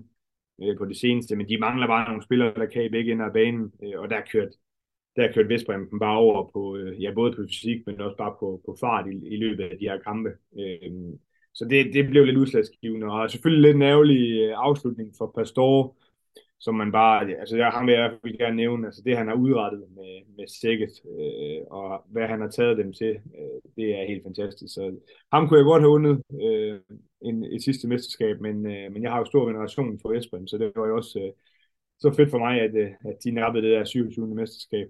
Øh, nu hvor de igen igen, øh, nu kigger jeg lige på det, de har jo været i, i 23 øh, kvartfinaler Øh, eller i hvert fald i top 8. Der har været forskellige systemer i, i Champions League, men 27 gange har de været top 8 i øh, Champions League uden at vinde, og det blev heller ikke i år. Men så må de jo så tage det her ungarske mesterskab med, som en lille plaster på såret. Øh, og nu når vi snakker Ungarn, jamen, så synes jeg også, at vi skal nævne med, jeg er meget, meget spændt på den kommende sæson. Øh, det er jo kommet frem, siden vi snakkede sidst, at, øh, som der har været store rygter om, at Abelgren, øh, den her sve, øh, svenske træner for Sæbehof, tager over i 24, øh, og Schellmann bliver så assistenttræner også i 24. Og det de så har gjort, det er så, at de har forfremmet øh, to øh, trænere ned fra øh, deres ungdomsakademi til den kommende sæson, og har skrevet nogle, øh, jeg tror, de har skrevet 3-4 korte kontrakter øh, med spillere på et år, altså 1 plus 1 kontrakter. Så altså, det er sådan lidt, den kommende sæson for sikkert, det bliver sådan lidt et, øh, et specielt år, vil jeg næsten sige, hvor de sådan langt hen ad vejen venter på, at de kan få Abelgagen fri ned i, eller op i øh, CVO, så han kan komme ned til dem og, og starte lidt forfra. Øhm, så det bliver lidt specielt at se, øh, hvordan sikkert ser ud til den kommende sæson. Der tror jeg måske, at Vestbrem har overhånden, også fordi at de har lavet nogle rigtig stærke signings i, i særdeleshed fra Brigas, som kommer. Øh, så ja, det, øh, vi fik spænding i år, og jeg er lidt spændt på, om vi får den næste sæson. Og jeg kan bare sige, jeg var, da jeg klikkede på dit link, noget forvirret over, at det var jo en bombach med kort hår, så jeg skulle lige, ja. det der, der var bare lige sådan det, det, det, det, det, det rent visuelle. Ja, spændende med Appelgren, og det er jo altid de der sådan, øh, hvad kan man sige, jeg vil næsten kalde det konstruktioner, der er jo altid, det ligger lidt, du ved, kan han ikke komme lidt ned, eller øh, så, så det går det ikke så godt, eller kan blive fyret i CVH for sådan noget. Det bliver for alle parter en, en, en, en en særpræget måske sæson. Og måske også bare, Rasmus, skal du lige sige noget om, om, om en anden Rasmus, nemlig Rasmus Lauke. Altså hold da op, han har da øh, sluttet af på en god måde i, mm. i Vestbrem. Ja, bestemt. Altså, jeg synes i det hele taget, øh, hele 2023 har bare været fantastisk for ham. Så, øh, og han fik jo også en, en fantastisk øh, afslutning øh, med at vinde den her kamp 2 på hjemmebane foran Vestbrems fans, som jo takkede ham lang tid efter kampen bagefter. Så det var et værdigt farvel til ham, og øh, jeg tror, hvis du spørger samtlige af de der øh, 5.500 Vestbrem-fans i arenaen, så vil de alle sammen gerne beholde ham, og, og føler, at det er helt forkert, at han skal videre og tilbage til Danmark. Men, øh, men det får de jo nok stor gavn af i BSH, øh, for jeg vil i hvert fald sige, at han er for mig at se en af de aller, allerbedste spillere i verden lige nu, øh, og jo komplet i og med, at han bare har store kvaliteter både defensivt, offensivt og øh, ja, i kontrafasen. Så øh, en fantastisk spiller, som vi så bare skal håbe kan forblive skadesfri. Det er jo det, der ligesom har været hans helt store kæphest, at han har haft alle de her øh, skader. Men, øh, men det håber vi, at han kan fortsætte med også for, for det danske landshold øh, at være skadesfri. Så Lauke og Øres i BSH, det vil jeg sige, det glæder jeg mig til at se. Et, et hold, vi også lige skal, eller en liga, det er jo, som jeg annoncerede, Polen, Kielse, Plok, det skal vi, det skal vi tale om, og, også lige, her har vi jo også et hold med noget indflyvningshøjde til, øh, til weekenden i, i Køln. Rasmus, for mig der virker det lidt som om, at alt, med alt det, vi har talt om, og kælse og økonomi, at de er lidt back with a vengeance, øh, og måske også med noget økonomi i orden, eller hvad? Hvordan, øh, ja, hvordan endte det hele i Polen, kunne jeg måske spørge? Altså, vi skal starte med økonomien. Jeg tror ikke, altså, jeg er ikke tryg, hvad angår Kielse på noget men det kommer til at hoppe op og ned, og Ja, og der er jo også meget snak om i, i polsk håndbold og det hele taget, så om det langt hen ad vejen var et stunt. Altså det, der så er sket efterfølgende, efter de har fået de her penge ind og har fået lidt flere penge for, for øh, hvad hedder det, øh, byen og så videre øh, med, med Bogdan Venta som øh, borgmester, øh, jamen så har de så faktisk fået deres sponsor, øh, Womsa, det her ølmærke, øh, som, øh, som jo på grund af krigen i Ukraine og øh, ja, så valgte at gå ud af, af Kielse, der sådan ligesom fik startet den her lavine med en dårlig økonomi. Nu er de så tilbage igen. Så jeg, jeg synes, det er lidt svært at finde ud af, øh, hvordan det egentlig er med den økonomi. Øh, så, men, øh, men de ser jo skarpt ud, Kielse. Øh, det var jo øh, meget, meget tæt mod Plok, som jo, jeg jo må bare sige, har haft kæmpe respekt for den her sæson. De var tæt på øh, mod øh, Magdeburg og var tæt på en Final Four der. De slog Narent ud øh, i, øh, Ja, det var så i 8. finalen. Øh, jeg synes virkelig, at Sabate han har fået styr på det der. Han har lige forlænget sin kontrakt. Det, det tegner jo rigtig godt for dem. De har mange gode spillere. De, de er bare, altså det er sådan et hold, der aldrig giver op og spiller tætte kampe med, med de allerstørste hold i verden. Og det gjorde de også i, i Kielse. Men, øh, men det var de små ting til sidst. Øh, Alex Dushibayev, som jeg jo ynder at kalde Clutch Bayev, fordi han altid afgør det sidste. Men det gjorde han også igen. Øh, og så kom det her jo så med den store kritik af dommerne efterfølgende. Øh, den først var det jo så Thailand hvis bare efter sædvanen tro var, var rasende, øh, fordi Plok de så forlad, øh, forlod øh, hallen, øh, da der var, øh, der var ceremoni, hvor de skulle overrække øh, mesterskabstitlen og så videre. Kielse. Øh, og så var der jo den her pokalfinale, men altså, vi kan jo prøve at tage lidt, øh, hvad der så sker inden da, fordi der kommer jo så en video øh, lidt, altså dagen efter den her kamp er afgjort, så kommer der den her video, hvor at øh, afgørelsen øh, med Dushibayev kommer, og der er jo, jamen der er jo en seks skridt eller sådan noget i den afgørende situation, Øhm, og der er jo ikke noget, øh, det skal jeg også huske at nævne, de, de, de bruger ikke video og så videre i, i Polen, øh, men det, men i hvert fald var det noget, der fik Plok til at blive rasende. Øh, og der, de valgte så ikke at ville protestere, men de, vil, de krævede så at få en øh, forklaring fra dommerne. øh, og de sendte øh, en video rundt med forskellige clips, hvor de så mente, at der var 34 fejl øh, imod Plok, altså som hjalp Kielse, og så kun seks af de her fejl, som, øh, som hjalp øh, Plok. Og det var de jo meget, meget utilfredse med, og køre diverse ting på de sociale medier. Og så, øh, var der nogle polske topdelegater, som så efterfølgende det her, de går så ud og kritiserer Plok, fordi altså, de ligger jo et voldsomt pres på de her dommer. Jeg ved ikke lige, hvad de har regnet med Plok, at de skulle begynde, og de ville jo have dem til at holde en konference og alt muligt. Og så kom den polske dommerkommission også med stor kritik af, af, af Plok, i mellemtiden, jamen så Kjelse, de gjorde grin på SoMe, de, altså på de sociale medier med situationen og alt det her.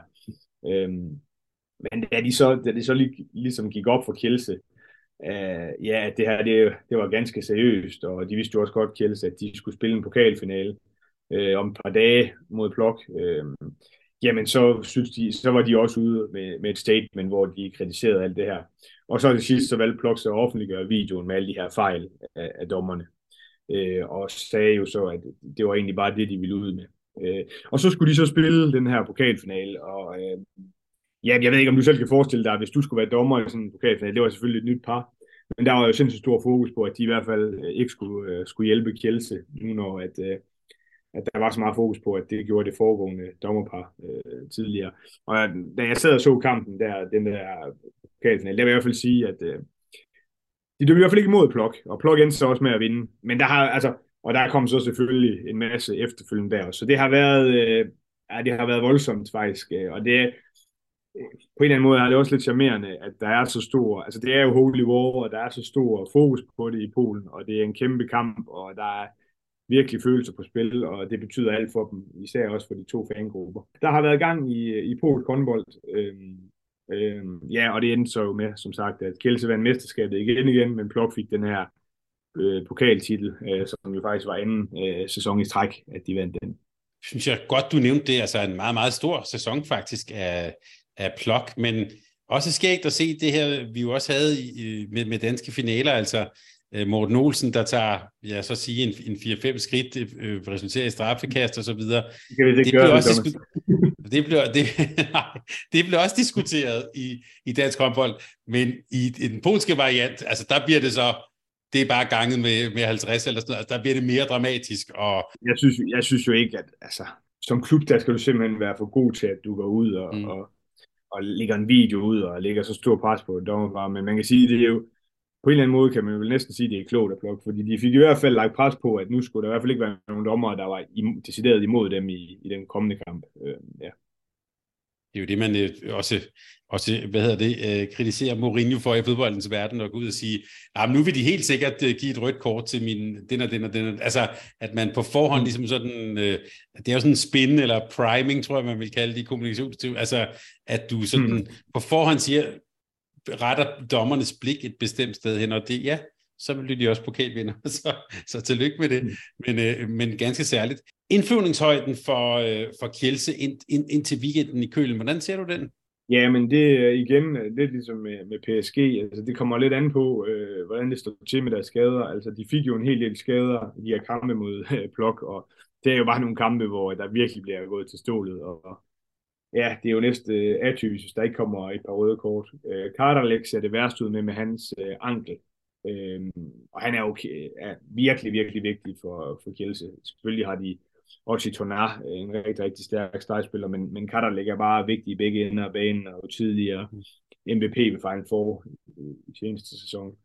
Og Landishak, vi blev også øh, halvskadet, og Karasic, så, så de er alle sammen tvivlsomme. Øh, og man kan sige, hvis de alle sammen er ude, jamen, så er det jo noget andet hold, og øh, ja, Talan Dushibayev er jo bare kendt for at vil, gerne vil rotere rigtig meget, og vi kommer også lidt ind på det efter, øh, efterfølgende, at øh, jeg tror, det er en af de ting, der kan være afgørende i, i semifinalen mellem øh, Kjels og PSG, øh, hvor meget han kan få lov til at rotere. Øh, men øh, det, øh, det er selvfølgelig, på den måde er det jo lidt svingende. Øh, jamen, selvfølgelig, de taber, de taber mod, øh, mod Plok i pokalfinalen også, så, så det er jo ikke den allerbedste indflydelseshøjde, og der er jo, jeg ved heller ikke, det er jo også altid svært der, men nu har de jo også haft et par uger uden, øh, uden kampe, øh, og det er, også, øh, det er jo altid et spørgsmål, er det godt eller skidt? Øh, jeg synes i hvert fald, det er umiddelbart er lidt øh, en svingende indflydelseshøjde for dem det bliver meget spændende at se i virkeligheden, hvad, hvad det er for en, så sige, en trup, de kan stille op med, og hvor meget de kan skifte ud. Det bliver en af de ting, vi skal, holde, vi skal holde øje med op til, til weekend. Stærkt. Øh, vi kan bare sige, at Polen, det er ligaen, der aldrig skuffer. Der er altid, altid noget at tale om, og jeg er så glad for, at vi har dig, der... Jeg ved ikke, om du snart kan læse polsk også, øh, Rasmus, men du er i hvert fald øh, voldsomt velorienteret også om de her, øh, hvad hedder det, også de der øh, små historier og videoer og så videre. Det er fantastisk. Vi skal også lige nå at vinde Sverige og Norge. For en af de europæiske ligaer, der virker måske mere og mere interessant, ja, det er den norske Rema 1000 Liga. I høj grad et opgør i år om guldet øh, mellem Kolstad og Elverum, øh, og det kunne vi måske forestille os, at det bliver sådan en rivalisering, der kommer til at fortsætte. Øh, Rasmus, bare lige øh, for, for dem, der ikke øh, så med, og sådan, hvordan, ja, hvordan endte det hele egentlig i, øh, i Norge i år? Men Koldstad, de endte jo så med at, at vinde det her norske øh, mesterskab for første gang nogensinde. Øh, jeg tror, det var Elverum, havde vel vundet det de seneste 10 sæsoner. Øh, så det var, øh, det var jo ikke overraskende, fordi Koldstad virkelig har øh, hentet gode spillere ind. Men det var rigtig, rigtig tæt. Altså Elverum var langt hen ad vejen øh, i nogle af kampene de, det bedste hold. Jeg synes især i kamp 3 i, i Trondheim, øh, der havde de virkelig store muligheder. Øh, og, men også i, i kamp 4 i Elverum er de jo også langt hen ad vejen med. Øh, man laver simpelthen for mange fejl. Øh, synes, Tobias Grøndal, som jo er deres, en af deres helt store profiler, han, han har svigtet dem lidt den her sæson. Ikke, altså, eller svigtet. Han har ikke ramt det niveau, han tidligere har haft. Han var jo fantastisk i, i seneste sæson, men, men han har ikke ramt det niveau. Og det man kan også sige, at han har måske heller ikke lige så dygtige medspillere, øh, som han har haft tidligere. Tidligere har det jo været Erik Johansson og Dominik Marte eksempelvis, der har stået ved siden af ham Øh, der er det bare ikke helt det samme med Borsas, øh, eller en af de, et par af de unge højrebacks. Og der har han skulle skabe meget selv, og det har været lidt svingende. Øh, men altså, de, der, der var ikke meget, der skulle til, før det havde været Elvum, der havde, havde nappet mesterskabet. Øh, og så kan man så sige, hvis vi så kigger frem mod den kommende sæson, så er jeg så lidt nervøs for, at, at, at Kolstad bare bliver alt, alt for gode, fordi de får jo hentet en lang række øh, norske profiler ind. Øh, så så øh, ja, man kan jo håbe, at det kan være med til at rykke nogle af de andre hold, men jeg tror bare at desværre, at afstanden er lidt for stor, og, og jeg tror faktisk, det har været fint for, fint for ligaen, at hvis det havde været Elrum, der havde vundet i år, øh, øh, det kunne måske have gjort, at de kunne have se, øh, fået nogle øh, dygtige spillere med, øh, hvad hedder det, ind i folden, hvis det var, at de havde skulle spille Champions League næste sæson, øh, hvis de havde fået et wildcard. Men, men det er i hvert fald øh, nogle, nogle øh, rigtig dygtige, eller spændende kampe, og et Elverum hold, som også har rykket sig i løbet af sæsonen. Øh, de var langt fra Koldstad de første par indbyrdes opgør, og, og her til sidst, øh, ja, der var de langt hen ad vejen.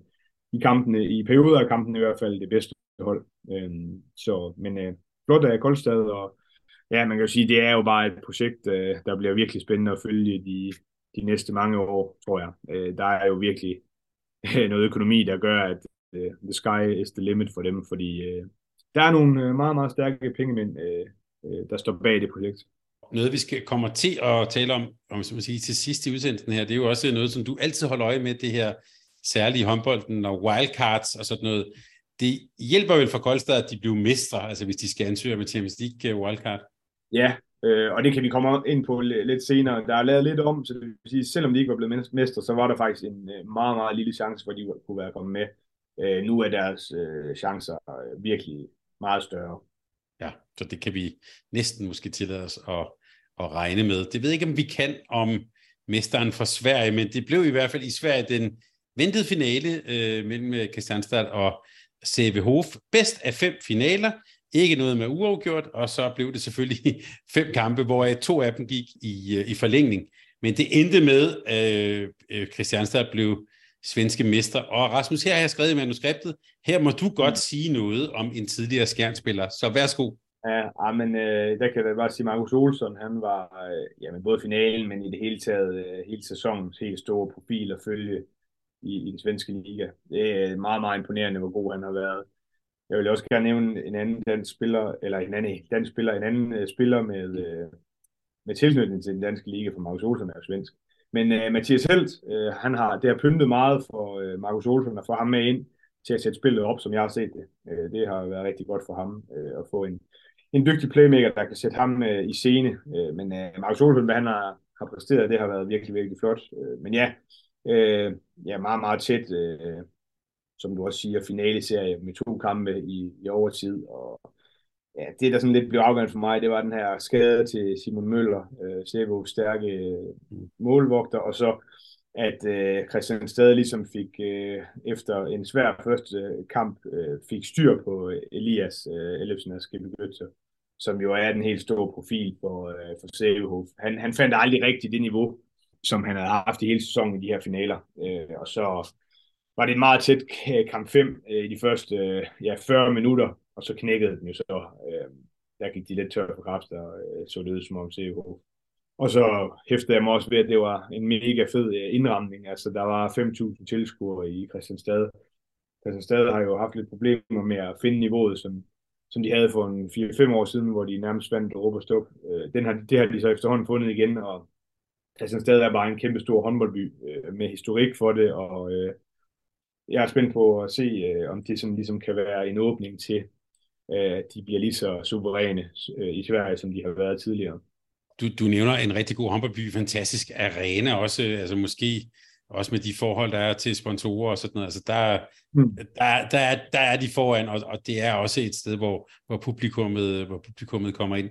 Er, er, er det også, bliver de Champions League-hold også, eller hvordan? Hvad, hvad, hvad ja, men det er jo så igen, Ja, der er jo nogle kriterier, der skal kigge efter der. Øh, og igen, vi kan komme lidt tilbage til det, men øh, altså, der er et issue, der hedder, at de har en fantastisk øh, arena, og det, er jo, det har der jo været mange øh, hold, der tidligere kom med på Elvum, har jo, har jo også tidligere kommet med, fordi de har en god stemning der, og har haft for vane at spille øh, store kampe i Lillehammer og sådan noget. Det er jo noget det, EHF kigger på. Øh, det er jo ikke altid de sportslige ting. Øh, men man kan sige, at Skandinavien er jo et stort marked for dem, øh, og jeg ved, at EHF går meget op i, at det skal bredes ud til så mange steder som muligt. Nu har vi jo snakket om både Koldstad, vi har snakket om Christiansted, og der er jo også to danske hold, hvor Gokke er direkte kvalificeret, og der er nok også et Aalborg der. Så, så det er nogle af de ting, der spiller ind. Øh, så det er meget svært at spå om i år. Jeg synes, der er mange om, om de der seks wildcard-pladser.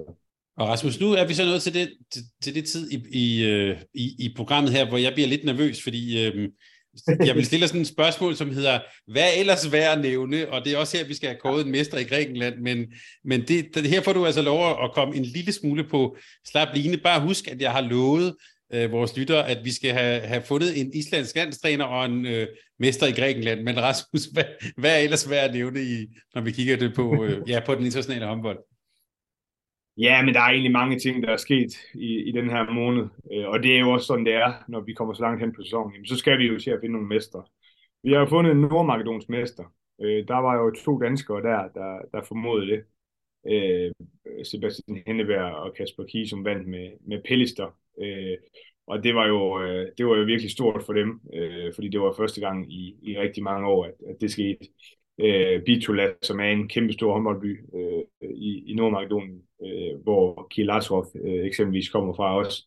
Det, de gik fuldstændig amok, og, øh, og, og så endte det jo så med, at Vardar øh, vandt pokalfinalen efter en tæt kamp mod Pellister. Det er jo de to hold, der ligesom har kæmpet om det øh, historisk. Øh, nu er der så et nyt hold på vej frem, øh, Alkoloid, som Kiel Lazarov, som jeg nævnte før, øh, han, øh, han er cheftræner for, øh, og der, der er nogle penge der. Øh, det, det, det er jo lidt, øh, ja, jeg vil næsten kalde det kontroversielt, det er jo det nordmakedonske forbund, der også bakker dem op, øh, og lidt af deres klub. Men der går en masse rygter om, at de, øh, at de opruster meget til den kommende sæson.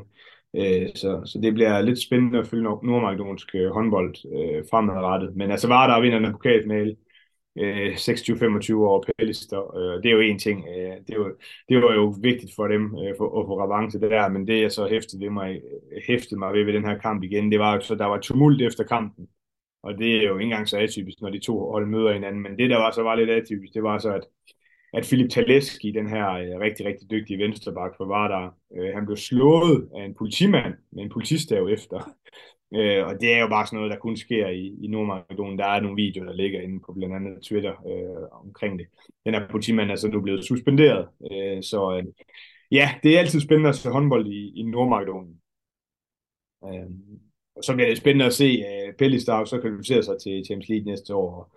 Og Kisum, øh, Kasper Kisum har forlænget. Øh, Sebastian Hindeberg har jo så skrevet kontakt med Fredericia, men der er jo kommet en ny dansker derned, er blevet offentliggjort her for nylig. Andreas Nielsen, den her stregspiller om for Mors Thy. Så, så de bliver også værd at følge øh, i den kommende sæson, og har en fantastisk øh, vild hjemmebane med, med nogle voldsomt øh, fanatiske fans.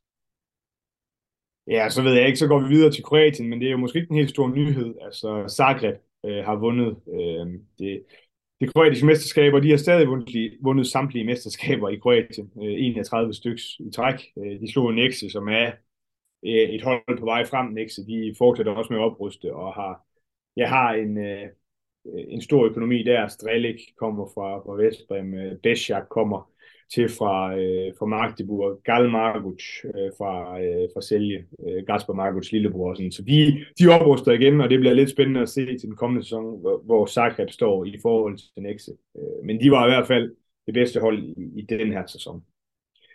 Så skal vi jo også kigge lidt på Rusland. Øh, ja, det gider jeg jo ikke snakke alt for meget om de her tider, men øh, CSKA Moskva, de blev altså russiske mester. Det var, øh, det var første gang Medvedi, altså Tchaikovsky Medvedi, den her russiske storklub, de ikke blev mester, siden de faktisk overtog øh, licensen fra CSKA tilbage i 2001. Så det var 21 øh, mesterskaber i træk, der så stoppede nu. Øh, jeg ved ikke, hvor meget det betyder, fordi man kan sige, at de, øh, Rusland, både Rusland og Belarus, de, jo, de må jo ikke øh, deltage i europæiske turneringer til den kommende sæson. Øh, I hvert fald som det ser ud lige nu. Mm.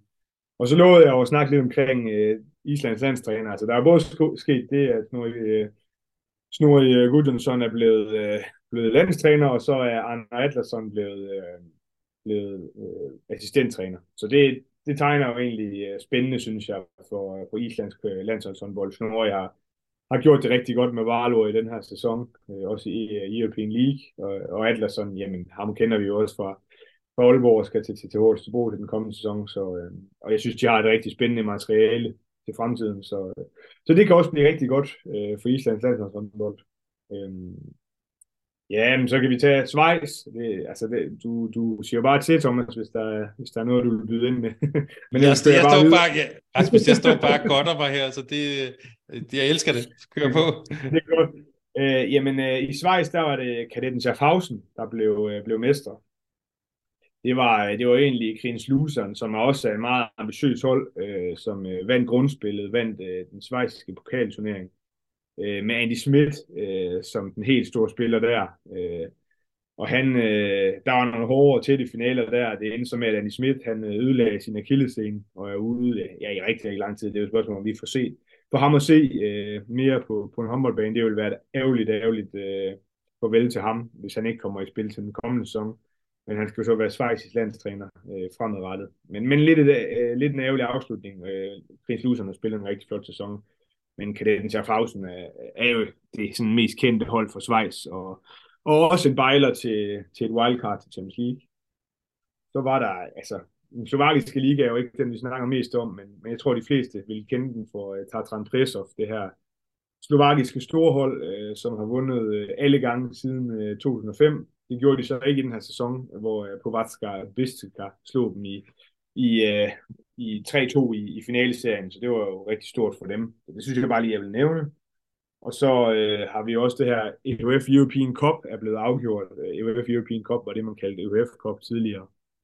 Øh, den tredje bedste klubturnering. Øh, og det var Vojvodina øh, fra Serbien. Også et, et storsatsende hold, som slog Nærby øh, fra Norge. Nærby vandt, øh, vandt samme turnering i, i sidste sæson. Og jeg synes egentlig, det var sådan øh, en god måde lige at få snakket lidt omkring Vojvodina på der er en serbisk, en af øh, Serbiens rigeste mænd, der er gået ind i den klub og, og sat så meget der. Marko Buin, som er den her tidligere serbiske storspiller på højre bak, som mange nok kan huske. Øh, jamen, han er sportschef for dem. Øh, og de, øh, ja, de satte så meget på Kowski, som vi kender fra Belarus, den her playmaker, har spillet rigtig godt for dem her, i den her sæson. Og de var det første serbiske hold til at vinde øh, vinde en europæisk turnering siden 2001. Øh, dengang var det så Jugovic øh, Katz, som, øh, som vandt, øh, og grund til, at jeg nævner det, det var fordi, at øh, det var så med en, øh, en øh, øh, Sterbik, en helt ung Sterbik, som anfører, som, som tog den øh, sejr hjem for den. Så det er jo spændende at se, om vi også får at se en, en, en ny serbisk storspiller fra øh, Vojvodina, øh, ja, som kan være en af verdens bedste om, om nogle år. Øhm, og så er vi jo nået til Grækenland, som jeg lovede også lige at tage med.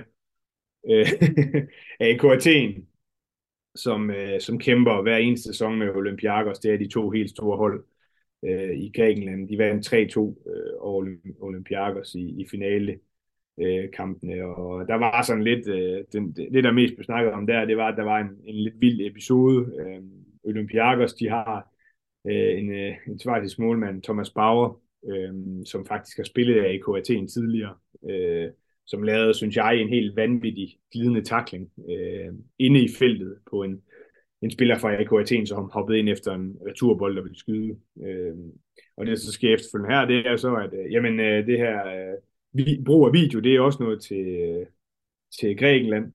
Så de to dommer, kære dommer, de gik ud, øh, og så stod der så en computer, de skulle se den på. Det var sådan lidt atypisk. Og der var så ikke logget ind på den computer. Så der gik jo først lige et par minutter, før der var en eller anden, øh, der måtte løbe ned og så få logget ind på en computer, og så fik de så kigget den her episode igennem, og der må man så sige, det er åbenbart øh, sådan relativt øh, stille og roligt at, at lave en glidende takling i, i græsk håndbold, fordi det gav en, en to minutters udvisning. Så, øh, men, men græsk håndbold, vi, vi har også været inde på det lidt før, deres, ja, deres øh, landshold er jo også kvalificeret til EM, og de er sådan lidt på vej med, med og de henter også sådan nogle, nogle sådan relativt store profiler rundt omkring i Europa til deres øh, allerbedste klubhold.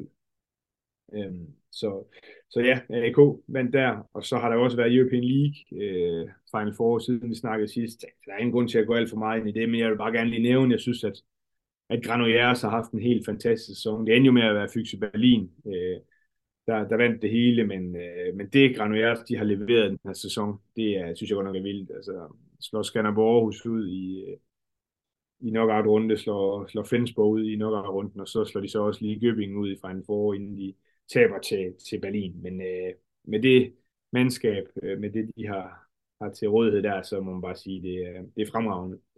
Og det har så måske gået lidt ud over den spanske liga, hvor de så ender som nummer tre, men hvor Cuenca, øh, som er et andet spændende spansk hold, blev, blev nummer to for første gang nogensinde. Øh, og så ellers kan man jo nævne, at siden sidst har Barca så også lige vundet Copa del Rey, altså deres pokalturnering. Og det var den 49. 20. titel i streg for dem i Spanien. Så øh, man kan vel godt sige, at de er sådan rimelig øh, suveræne der. Og så til sidst, så vil jeg bare lige nævne, at der har også været, det er også noget tid siden, men der har også været lovtrækning til EM i 2024, noget jeg glæder mig sindssygt meget til. Øhm, altså, det, det er jo så i Tyskland, og ja, altså jeg ved ikke, om vi skal gå igennem alt, men altså, vi kan i hvert fald gå igennem gruppe F, øh, hvor Danmark de øh, møder Portugal, Tjekkiet og Grækenland, som vi nævnte lige før. Øh, og det er i München.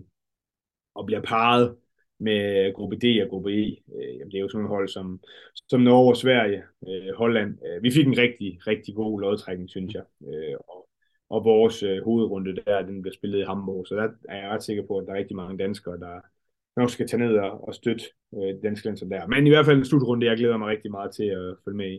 I øvrigt, øh, bare lige en lille krølle på halen med, med Grækenland, det er øh, AIK, Athen og Olympiakos, det er jo også de der fodboldklubber, så Rasmus, jeg tror, jeg vil begynde at tænke på Grækenland som det nye Portugal. Hvis du siger, at de er lidt på vej ned, så, øh, så, så må det være, det må være vores sted. Jeg lover lytterne, at vi kommer, vi, vi skal følge Grækenland, vi skal følge den græske liga, det har jeg lige besluttet også i den, i den kommende sæson, ikke bare tale om finalerne. Det, øh, det, kunne, være, det kunne være ret skægt. Men øh, en stor europæisk rundtur, Rasmus, som sagt, jeg elsker det. Det her, det er indhold, man ikke får nogen som helst andre steder, så tusind tak for det.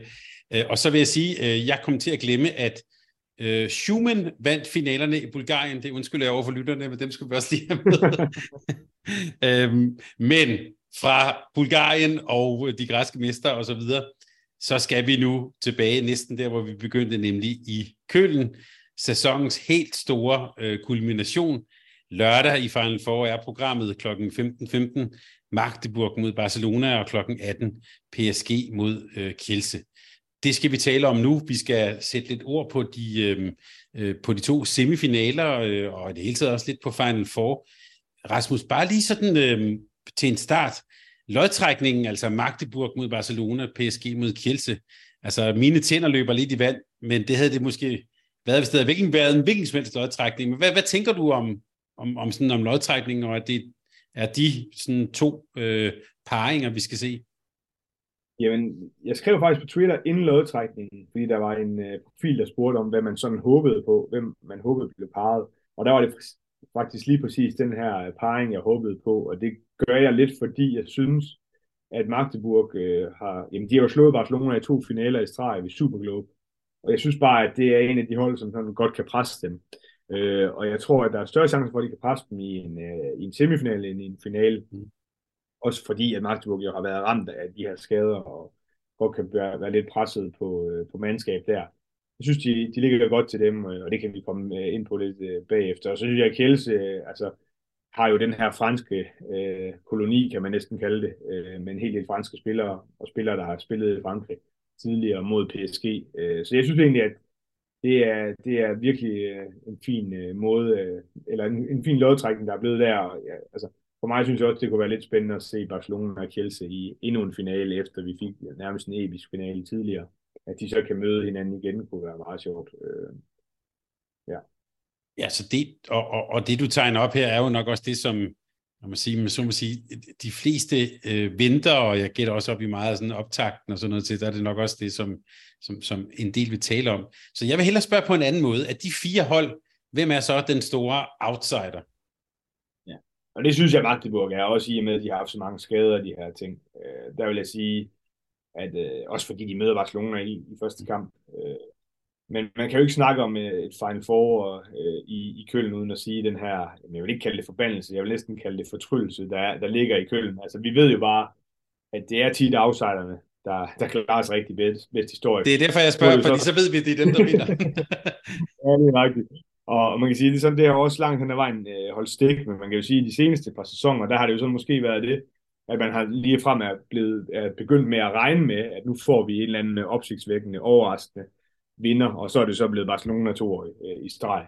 Øh, så, så det kan være, det det, der er det nye. Øh, jeg synes, det vil være fint for, altså, jeg har intet imod Barcelona, men jeg synes, det vil være fint for, for europæisk klubhåndbold, hvis vi fik øh, en anden vinder øh, end lige præcis dem. Ja, og, og ja, de tre hold, vi taler om her, der er jo så kun en, der ikke har prøvet at vinde før, nemlig PSG. Der, nu du talte forbandelse, så slog det mig lige, at der er også noget. altså de tre andre har trods alt øh, prøvet det før, og øh, også op til flere gange, sagt, og Barcelona rigtig, rigtig mange gange. Lad, lad os lige sætte lidt ord på, øh, på hver af de to øh, semifinaler. At da jeg hørte Magdeburg og Barcelona, som du var inde på, der er det, hvis det sådan skulle kode ned til et ord, så var det ordet fart. Altså det her med, at det, det, det er nogle der, to hold, der også spiller på fart. Og de har jo faktisk mødt hinanden, øh, ja, nogle gange. Hvad bliver det for en kamp, tror du? Jamen, jeg tror også, det bliver en, en kamp igen med fuld fart over feltet. Altså, det kan man næsten ikke undgå, når man møder Barcelona. Øh, fordi det er det, de virkelig vil. Altså, det er jo de har det jo sådan, at de føler sig selv, og det er de jo også. De er jo langt hen ad vejen øh, på papiret det er klart bedste hold øh, i verden. Øh, så jo flere øh, boldbesiddelser de kan få, øh, jo større chance er der for, at de, øh, de vinder. Det er jo ligesom deres måde at, at gøre tingene på, og det har de haft kæmpe stor succes med. Jeg synes bare, at øh, de gange, man så har set dem mod, øh, mod Magdeburg, jamen der er jo forskel på, øh, hvordan farten fungerer. Altså er det, er det fart over feltet, hvor Barcelona de er i kontrol over det ting, de laver. Det synes jeg ikke, de har været, når de har mødt Magdeburg.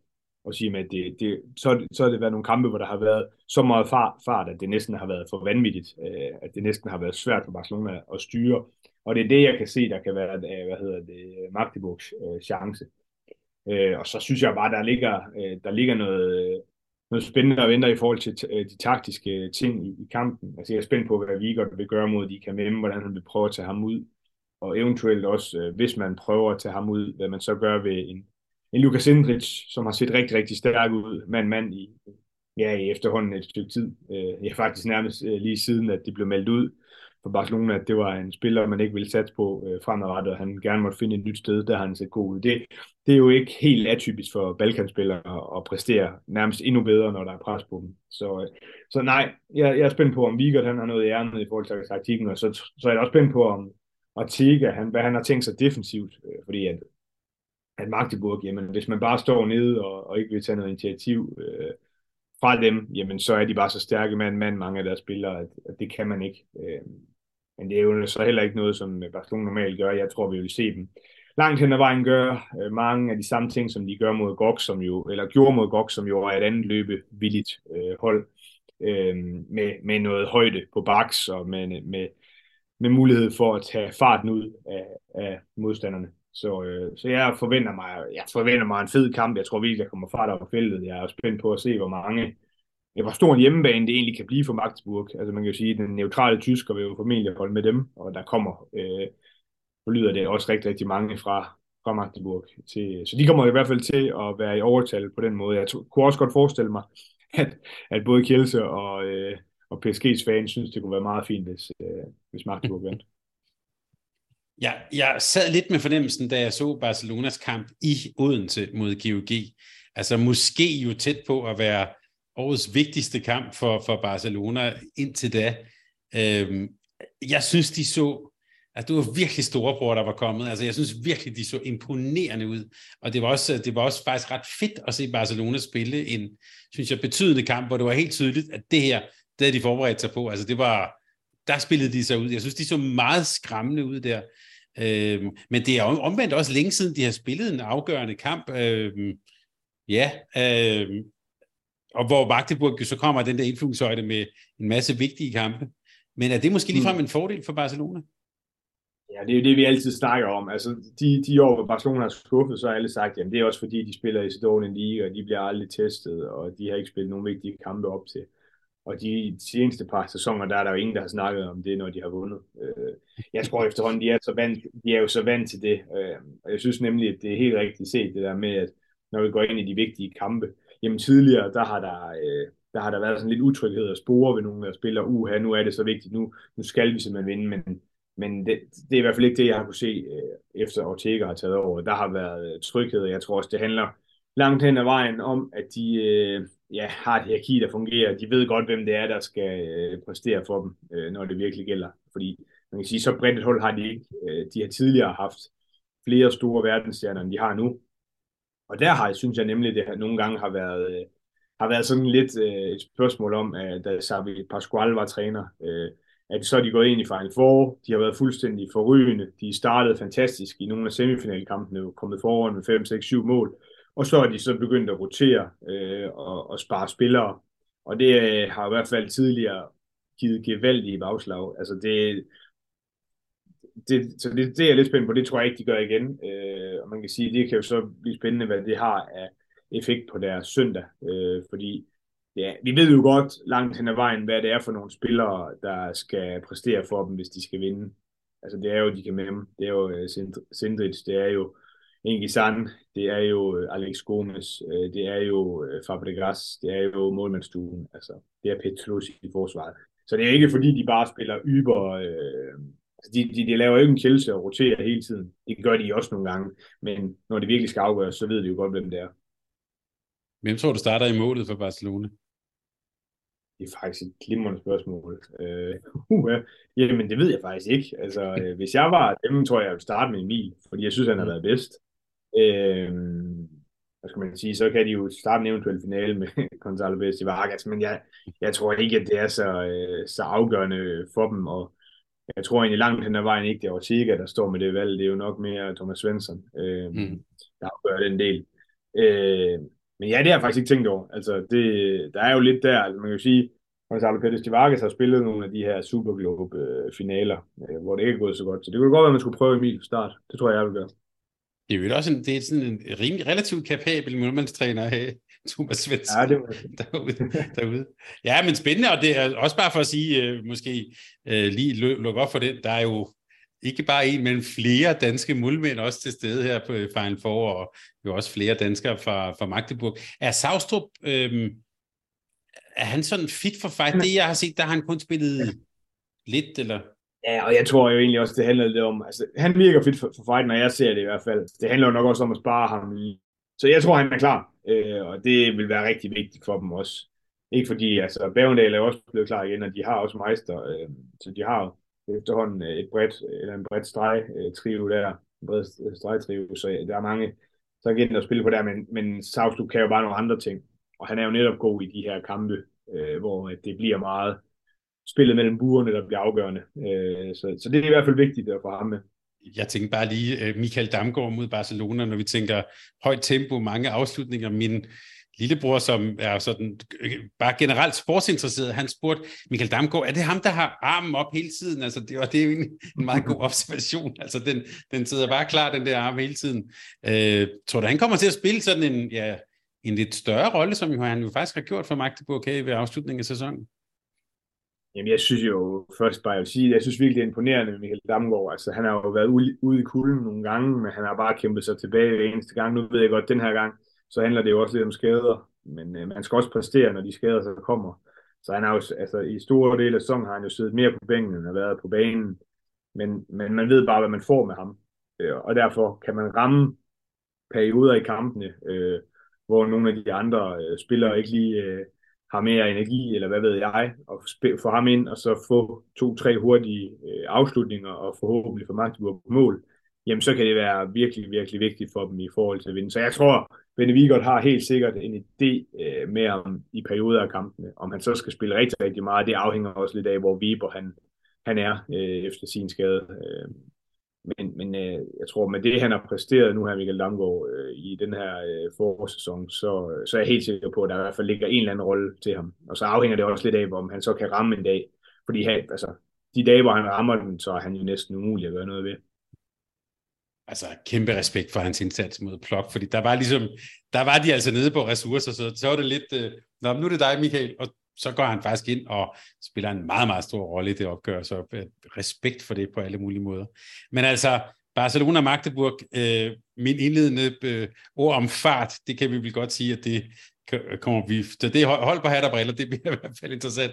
Øhm, og den anden semifinale, PSG mod øh, Kielse kl. 18, jeg tænker måske lidt ned på, øh, på tempoet, men PSG og Kielse, det er del med også et opgør, jeg synes, der øh, øh, der lugter noget. PSG så, så jeg som meget imponerende, meget overbevisende mod, mod, mod Kiel. Så jeg får næsten lyst til at starte med at spørge dig, skal det være i år med dem? Det tror jeg ikke. Altså, mm. jeg synes, nu var, nu var vi lidt, tak.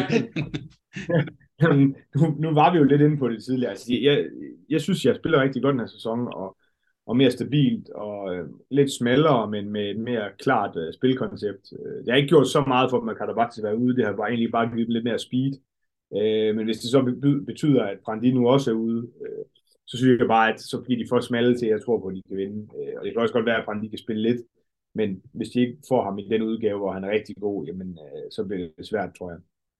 Øh, så øh, ja, jeg synes, de har været gode, øh, og jeg har været imponeret over, at de har været så gode, som de har været, i og med, at de nu så er gået lidt ned. Øh, men altså, med den målmandsstudie, de, øh, de har, hvor vi ved, at de kan ramme øh, på deres top, kan, kan ramme rigtig meget, så er de, altså, de har jo holdet til at kunne vinde. Jeg tror bare ikke på, at det bliver dem. Øh, jeg, jeg har mere fidus til Kjelse, og det, det har jeg, fordi jeg tror, at det bliver en hård fysisk kamp. Øh, hvor det virkelig kommer til at kræve noget i forhold til at have et bredt hold. Og Dushibayev, øh, nu er vi også inde på, at, at de har jo også nogle skader, øh, Kjelse, som selvfølgelig kan, kan rykke nogle procent over til PSG. Men han tør jo at rotere, øh, og, og det gør han jo rigtig, rigtig meget, øh, og få sat få brugt alle sine sejte spillere. Det kommer PSG øh, helt sikkert ikke til. Øh, og det er noget af det, jeg tror på kan afgøre det i, i de sidste 10 minutter, øh, at de har en større bredde, som jeg ser det, Kielse. Øh, men omvendt, øh, så kan det jo også godt være, at øh, PSG øh, kan vinde månedsduellen, ikke fordi Wolf øh, og Konetski ikke er dygtige. Øh, Wolf er jo måske den med det allerhøjeste øh, niveau af, af alle de fire målvogtere, der er med for de to hold. Men jeg synes bare ikke, han har set så skarp ud på det seneste. Så det kan jo også være afgørende. Og det sidste, som jeg har skrevet på bloggen i forhold til at være afgørende, det er jo det her øh, dommerpar, som jeg øh, gerne ikke vil have så meget fokus på, men som som Kjelse allerede har fokus øh, på. Det er åbenbart noget, man gør i Polen. Øh, det er sikkert, og Novotny fra Tjekkiet, som Dushibayev har haft øh, rigtig mange gange, og har haft rigtig mange kampe med, både som Kjel, øh, Kjelse-træner, men også som Pols landstræner i sin tid. Og det er ikke altid gået stille for sig, og det er ikke altid gået særlig godt. Så det er jo på en eller anden måde også en kamp i kampen, som kan blive rigtig afgørende. Det ved vi jo, at, øh, at dommerne de, øh, de har meget at sige i, i håndbold, fordi det er så komplekst et spil, det er. Øh, jeg håber ikke, at det får nogen stor betydning, men det har i hvert fald allerede været i talesat inden, inden kampen. Han er allerede i gang, du til der. Jeg havde næsten heller ikke regnet med andet. Men Rasmus, som jeg hørte dig sige her, øhm, du brugte ordet episk finale mellem Barcelona og Kielse. Øh, måske ligger der også i det, at vi, det, det håber vi måske en lille smule på en, en gentagelse af, og så er der bare det, alt det vi tror, det bliver sikkert ikke til noget, men det ligner øh, igen den der episke opgør mellem Kielse og Barcelona. Det vil vi glæde os til, og før vi lige skal runde af med, med, med lytternes, eller med en af, lytter, en af vores lytters uh, top 5, så har vi sådan været lidt omkring det der, hele det der system med wildcards, og i virkeligheden også lidt mm. næste års øh, øh, Champions League. Rasmus, lad os lige få, om vi så må sige, få rundet det af, for det er jo også noget af det, der, øh, kan man sige, hører den her del af sæsonen til. Ja, det synes jeg jo altid er spændende at følge med i. Altså, nu skal vi ikke ud i en eller anden lang debat omkring struktur. Øh, vi har jo den struktur, vi nu engang har i Champions League, øh, og det er med 16 hold, øh, hvoraf de ni bedste nationer øh, går øh, altså ud fra ranking øh, får deres mester direkte med. Og det er Barcelona og, fra Spanien, selvfølgelig Kiel fra Tyskland, PSG fra Frankrig, Vestbrem fra Ungarn, øh, GOG fra Danmark, Kielse fra Polen, Porto fra Portugal, øh, Pellister fra Nordmakedonien og Selje fra Slovenien. Og så er det så sådan, at med, hvad hedder det, Tyskland har en ekstra plads, fordi de er bedst rangeret i EHF European League, og den er jo så gået til, til Magdeburg. Så de øh, 10 hold er jo så direkte kvalificeret til næste års Champions League. Det ved vi på nuværende tidspunkt. Så er der jo seks wildcards, øh, og der er det, det er jo sådan lidt spøjst. EUF har jo så valgt at kalde det opgraderinger. Øh, det hedder ikke wildcards i, i deres optik. Det kan man så spørge sig selv om, hvorfor det ikke er sådan. Men det er jo wildcards. Øh, men de her øh, seks opgraderinger, det er ud fra forskellige kriterier. Øh, og det er jo ikke sådan, vi får at vide. Det er meget, meget uigennemsigtigt. Man får ikke at vide, hvorfor og hvordan det ledes, men der ligger nogle kriterier. Og derudfra vælger man så ud fra alle de øh, ligaer og de klubber, som har valgt at ansøge om de her opgraderinger. Det nye til den her sæson er så bare, at så har man så lavet et decideret wildcard nu, øh, hvilket vil sige, at øh, hold, som egentlig ikke har mulighed for at, at ansøge om det her opgradering. Det kan jo for eksempel være, hvis du er blevet nummer øh, 3 i øh, Danmark. Øh, så, øh, så har man faktisk muligheden for at ansøge om et, et wildcard, øh, selvom du ikke øh, normalt kan få det. Det kan også være som nummer 2 i, i Norge med for eksempel. Øh, og det er ikke noget, de nødvendigvis øh, kører brug af, men det er noget, de har en mulighed for. Altså, hvis man læser mellem linjerne, så handler det om, at hvis der på en eller anden sæson er et eller andet øh, hold, som de bare vil have med, lad os bare sige for eksempel, øh, det kommer aldrig til at ske, men øh, i hvert fald ikke i næste år, men hvis for eksempel Barcelona på en eller anden vanvittig måde ikke skulle vinde, øh, skulle for eksempel blive nummer tre i den spanske liga, så har de mulighed for bare at sige, jamen dem tager vi lige med, for det synes vi, at de skal. Så det er sådan, det er, og nu fik jeg jo nævnt de 10 hold, øh, og så kan vi jo kigge lidt på, hvem det ellers kunne være, der kunne komme i spil. Øh, I Spanien, der er det jo så Cuenca, som jeg var inde på. Og dem tror jeg ikke ret meget på. Så er det i Frankrig, der er det Montpellier. Dem tror jeg rigtig, rigtig meget på. Øh, altså historisk er det jo altid et fransk hold, øh, der er oven i hatten. Altså, så de får to placeringer. Det samme gør sig egentlig gældende med, med Ungarn, og der er det jo sikkert, så dem får vi nok også at se.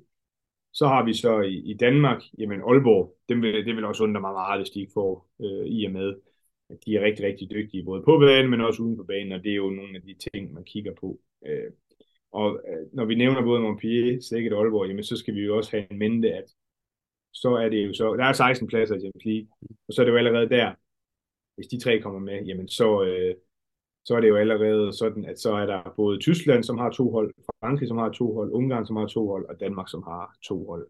Og EUF vil selvfølgelig også gerne, som jeg var lidt inde på i starten, udvide sådan, at man får så mange øh, lande med, som overhovedet muligt, øh, i og med, at det selvfølgelig giver noget giver noget i forhold til, øh, til tv-aftaler og så videre, udbredelse af håndboldsporten og hvad ved jeg. Øh, så er der jo Plok, som, har, som vi har været inde på for Polen, har gjort det sindssygt godt i den her sæson. Meget, meget spændende, om de så også vil have to polske hold med. Sporting, vi også har været inde på i Portugal, kunne også være en mulighed, som jeg ser det. Og så er der rumænske Dinamo Bukaresti, og dem tror jeg også rigtig meget på, øh, fordi de har meget ambitiøst projekt i gang. Rumænien er en stor håndboldnation, og har jo ikke nogen hold direkte kvalificeret, fordi de ikke er i top 9 øh, i Europa. Så er der Koldstad, og hvordan og hvorledes med dem. Øh, de får jo virkelig nogle fantastiske spillere til. Øh, Trondheim, en stor by. Øh, Norge har for vane at have øh, et hold med. Det har jo så været Elvorm i, i rigtig mange år nu. Øh, spændt på det, også fordi jeg synes jo, hvis jeg skal være helt ærlig, øh, så er det jo vanvittigt, at vi sidder om og snakker om, at, om et hold, som aldrig nogensinde har præsteret noget som helst i Europa. Øh, eksempelvis skal have et wildcard i stedet for for eksempel Plok, øh, som jo har præsteret fremragende i den her sæson, men, men historisk også kan være rigtig gode. Så er der Motor Saborosje. Øh, ja, øh, de har jo fået wildcard rigtig mange gange, men i og med, at der er de ting, der er i Ukraine, så tror jeg ikke rigtig meget på det. Zagreb har jo alt, næsten altid, øh, tit har, er de jo, har de jo været direkte kvalificeret, men har også øh, ellers fået wildcard normalt. Så det bliver også lidt spændende. Så du kan godt se, Thomas, der er faktisk mange lande, der kan komme ind i det. Det er det samme, kan man sige, om Christiansted. Øh, fordelen for dem også er jo, at Sverige er jo så et nyt marked der. Og ellers vil jeg nævne, kadetten Schaffhausen fra Schweiz har også tidligere fået det, og Schweiz igen. Så du kan faktisk godt se, der er jo, der ligger jo nok en der ligger en 3-4 stykker, som jeg er ret sikker på, og så derefter, så, så er der faktisk, så er det rigtig spændende at se, hvad de så gør i HF. Og det vi skal huske så, det er jo så, at der sidder en komité og afgør det her. Altså, ved vi præcis, hvornår, er, er det i den her måned, eller efter Final Four? Ja, jeg har, nu har jeg faktisk ikke lige, jeg har faktisk ikke lige fået skrevet dato ned, men jeg mener, at det er inden for den nærmeste fremtid, at de så, nu har de meldt ud på damesiden, men at de så melder ud, hvad det er for nogle øh, hold, som har ansøgt om det, fordi det er jo det, man kan sige, det er jo, at der er jo mange af de her hold, øh, der ikke nødvendigvis behøver, at det koster også et fee, og der er nogle af dem, der er ret sikre på, jamen så får de helt sikkert ikke en plads, og så gider de mm. ikke ansøge. Og så finder man ud af, hvem der ansøger om det. Man kan også sige, der kan også være nogle lande, hvor der faktisk øh, er nogle hold, som er økonomisk grund, eller hvad ved jeg, nu har vi set Viborg på damesiden, der ikke har ønsket, mm. øh, nu er det jo så ikke Champions League, men, øh, men ikke har ønsket at øh, deltage i Europa. Det kunne også godt være, at der var nogen her, der gjorde det, og så får man så det næste hold øh, fra landet får så muligheden. Øh, ja, så det, for, først og fremmest finder vi så ud af, hvem det er, der har valgt at, at ansøge, og så går der noget tid, hvor de lige skal finde ud af, hvem der skal med, og så bliver det så meldt ud. Rasmus, jeg står og kigger på, øh, på uret her i vores optagelse. Jeg er rigtig, rigtig glad for, at jeg til en start øh, advarede lytterne om at øh, bruge tidskoder og så videre. Det er blevet nøjagtigt lige så langt, som jeg havde håbet, at det blev. Men nu er vi faktisk øh, fremme ved aften, så den sidste øh, programpunkt, nemlig det sted, hvor vi plejer at have en top 5. Øh, sidste gang, forrige gang, spurgte vi faktisk jeg lytter om, hvad det var, vi skulle øh, tage med ind til, øh, til Rasmus med, med, med top 5. Vi har simpelthen fået så mange gode bud, at øh, vi har masser, vi kan bruge løs af. Så Rasmus, vil du ikke ligesom sidste gang starte med at lige at introducere, hvad er det, vi skal have en top 5 om denne gang?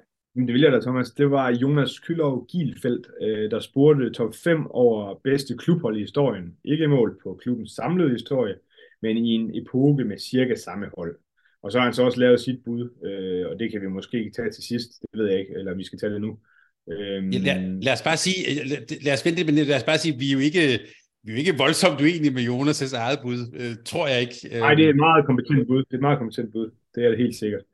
Øh, så jeg kan jo bare lige komme med mit bud, øh, og jeg forestiller mig, at det ligger langt hen ad vejen tæt på, på dit.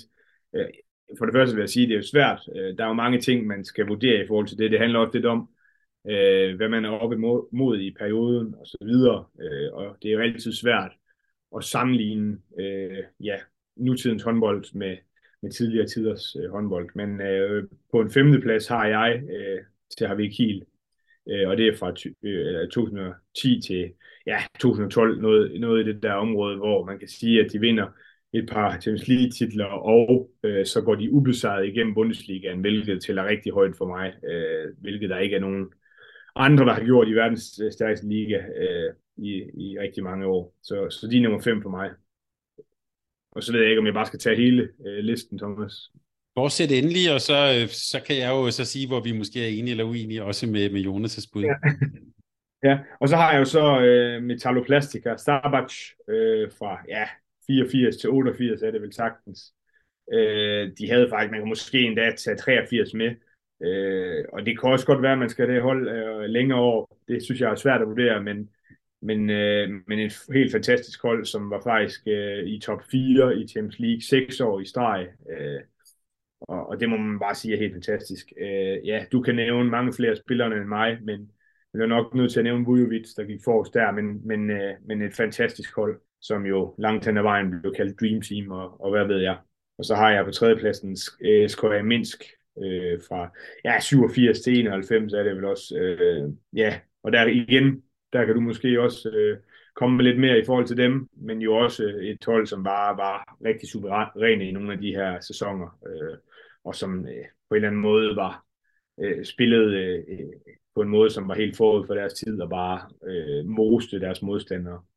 Og så øh, har jeg øh, Ciudad Real, øh, deres hold fra, fra 5 til 8 var jeg meget, meget vild til, øh, vild med. Øh, de, øh, det var jo med Talan Dushibayev, men, og jeg synes simpelthen, øh, de havde så mange dygtige spillere, de var jo, det var jo verdensklasse øh, på, på, øh, altså på alle positioner, med to spillere i verdensklasse, øh, og ja, og de var bare, bare fremragende der, og så tror jeg ikke, det er så overraskende, at mit, øh, min, øh, min etter så er Barcelona, altså det her Dream Team for Barcelona, som jo øh, ja, fra 96 til 2001 var også var i, øh, øh, i kvartfinal, eller i, hvad hedder det, i top 4 i Champions League, øh, 6 år i streg, og ja, vandt vel 5 år i streg, og, og tabte så til, til Portland i øh, 2001, men altså, der kan vi også snakke om øh, nogle af de bedste spillere i verden, der spillede sammen i en lang periode. Øh, og det er jo blevet lidt mere atypisk nu, øh, men, men det var jo lidt mere typisk dengang. Og, og så vil jeg da gerne sparke, sparke lidt ind med at sige, at jeg synes jo, at Barcelona nuværende, altså skulle de vinde i år, så må vi også i hvert fald begynde at snakke om, hvor de skal være hen i den top 5. Det kan godt være, at de allerede nu er i top 5, altså man kan sige fra 2019 og så frem til 2023 nu her, der er, det jo, der har de jo så været med i top 4 øh, i alle sæsoner. Øh, og, og det er jo så selvfølgelig med to forskellige trænere, men langt hen ad vejen er der jo nogle spillere, der går igen. Øh, og skulle de vinde igen i år, så ved jeg ikke, hvor de skal ligge, Thomas. Det må du vurdere, tror jeg. Men øh, de skal i hvert fald øh, op i top 5 så.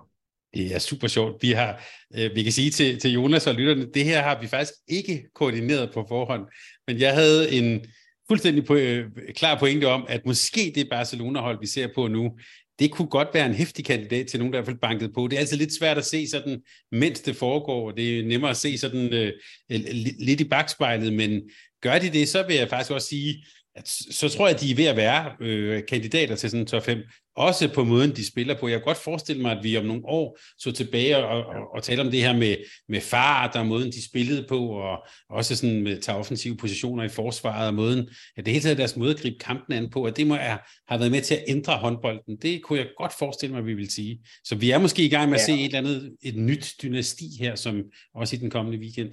Ja, og jeg synes jo også, at altså, så var Pasquales sidste sæson, hvor de vinder samtlige kampe i sæsonen. Altså, det er jo heller ikke noget, man ser ret tit. Altså, jeg tror, det var 62 kampe, hvor de bare vinder samtlige. Mm. Øh, det, jeg ved godt, den spanske liga er, er sværere, end den har tidligere været. Men at vinde samtlige kampe i en sæson, det, det, det er i hvert fald også noget af det, der tæller højt for mig. Altså har vi selvfølgelig den der pointe, du har haft med, at, at selve klubben Barcelona, deres økonomi og sådan noget, det kan hmm. måske blive en begrænsning, men uh, lad os bare sige, hvis det er det fortsætter, så gør det ikke deres præstation uh, mindre. Rasmus, min, uh, min top 5 er, uh, som sagt, vi har ikke koordineret det, jeg har præcis de fem, øh, de fem øh, samme klubber. Øh, ikke helt i, øh, i, i samme rækkefølge. Jeg har øh, nedefra har jeg også Kiel som nummer 5, så har jeg øh, Ciudad Real, dem har jeg så som nummer 4, og det er jo bare fordi, at to af mine absolute favoritter er jo, som du var inde på, Metalloplastica Sabbat, dem har jeg som nummer 3, øh, og så har jeg øh, det her SKA Minsk som, øh, øh, som nummer 2, altså det er jo, som du nævnte, nogen, der jo altså i den her periode var helt enerådende. Øh, Tutskin, øh, Kasakevich, øh, Jakimovic, altså nogen, som også var på det her tidspunkt forud for deres tid. Øh, det var ligesom en, en eller anden form for overgang, og det, det jeg synes var så både så, så, så spændende, men måske også en, en, lidt, lidt den der tragedie om, øh, om, om mindst. Det er så, at lige præcis da de var aller, allerbedst, så faldt så muren, og så faldt det her hold også lidt, lidt fra hinanden. Så der er sådan en særlig myte omkring det her SKA øh, Minsk hold. Øh, og så har jeg, jeg er jeg helt enig med dig, det her øh, øh, Barcelona Dream Team, det, det har indtil videre været øh, historiens bedste hold. Man kunne måske også, hvis man går meget langt tilbage i tiden, lige kigge på nogle tyske hold, altså Gummersbach i starten af 70'erne, og også Göppingen i starten af 60'erne, apropos vores snak om Bundesliga, du nævnte øh, Gummersbach tilbage, jamen det er jo derfor, vi også kigger på Gummersbach, altså der havde de også øh, med, med, med, med Schmidt og så videre, altså nogle, et, nogle helt særlige hold. Men altså, Barcelona, Minsk, Mentalo Plastica, Ciudad Real, THV Kiel, der er vi meget enige. Så, og det var vi faktisk også med Jonas. Han havde så dog, hans favorit er så dog Ciudad Real allerøverst, øh, men har også øh, Kiel og Barcelona med. Så øh, meget på linje. Jonas, tak for et, et virkelig godt, og til den her weekend, jeg har gemt det her til den her Final Four, meget, meget, øh, meget, meget relevante spørgsmål. Det lægger vi også lige ud til jer, så I lige kan se sådan, øh, de her øh, fem hold, vi har talt. Rasmus, tusind tak, fordi vi måtte tjekke ind hos dig og komme på den her fælles europæiske rundflyvning. Er, du, er der stadig lidt, lidt kræfter tilbage i dig efter den her kraftpræstation, du har været igennem?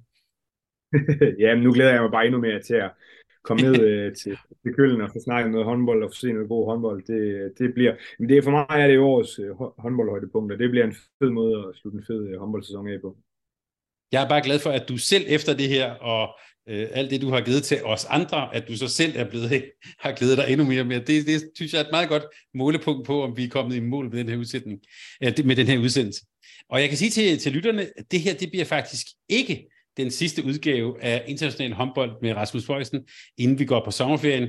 Sommeren er jo også håndbold, der er ungdomsslutrunder, og helt sikkert en masse mere, vi skal samle op på. Så jeg kan røbe for lytterne, at øh, det kan godt være, at andre podcast og håndboldprogrammer og sådan noget først er tilbage i øh, måske i midt-slut august. Men her på Mediano håndbold, der kører vi på, og vi kører også på sammen med Rasmus, så det kan I også glæde jer til. Jeg håber, du stadig er klar på det, Rasmus, øh, i starten af juli. Så lad gå. Så lad gå, ja. Jeg ved, du, du holder ikke, du kan jo ikke lide at tale om håndbold, så jeg, jeg tvinger dig ud i det. Sådan er det, vi er det med armen om på ryggen. Og her til sidst vil jeg også øh, sige, bare lige sige tak igen til Sparkassen Kronland for at gøre alt det her muligt. Tak til dig også, kære lytter, fordi du følger os selv ud på så lange sådan, øh, øh udflugter, som vi har været i dag. Det har været en fornøjelse. Tak fordi du blev med, og tak til dig, Rasmus. Tak fordi du lyttede til en podcast fra Mediano Håndbold. Hvis du kunne lide udsendelsen, så husk at abonnere på Mediano Håndbold, der hvor du hører din podcast. Så får du den seneste udsendelse serveret direkte til dig. Du må gerne fortælle dine venner om os, og husk at følge os på Facebook, Twitter og Instagram. Mediano Håndbold kan lade sig gøre på grund af Sparkassen Kronjylland. De er med Mediano Håndbold og det kvindelige danske landshold. Tak fordi du lyttede med.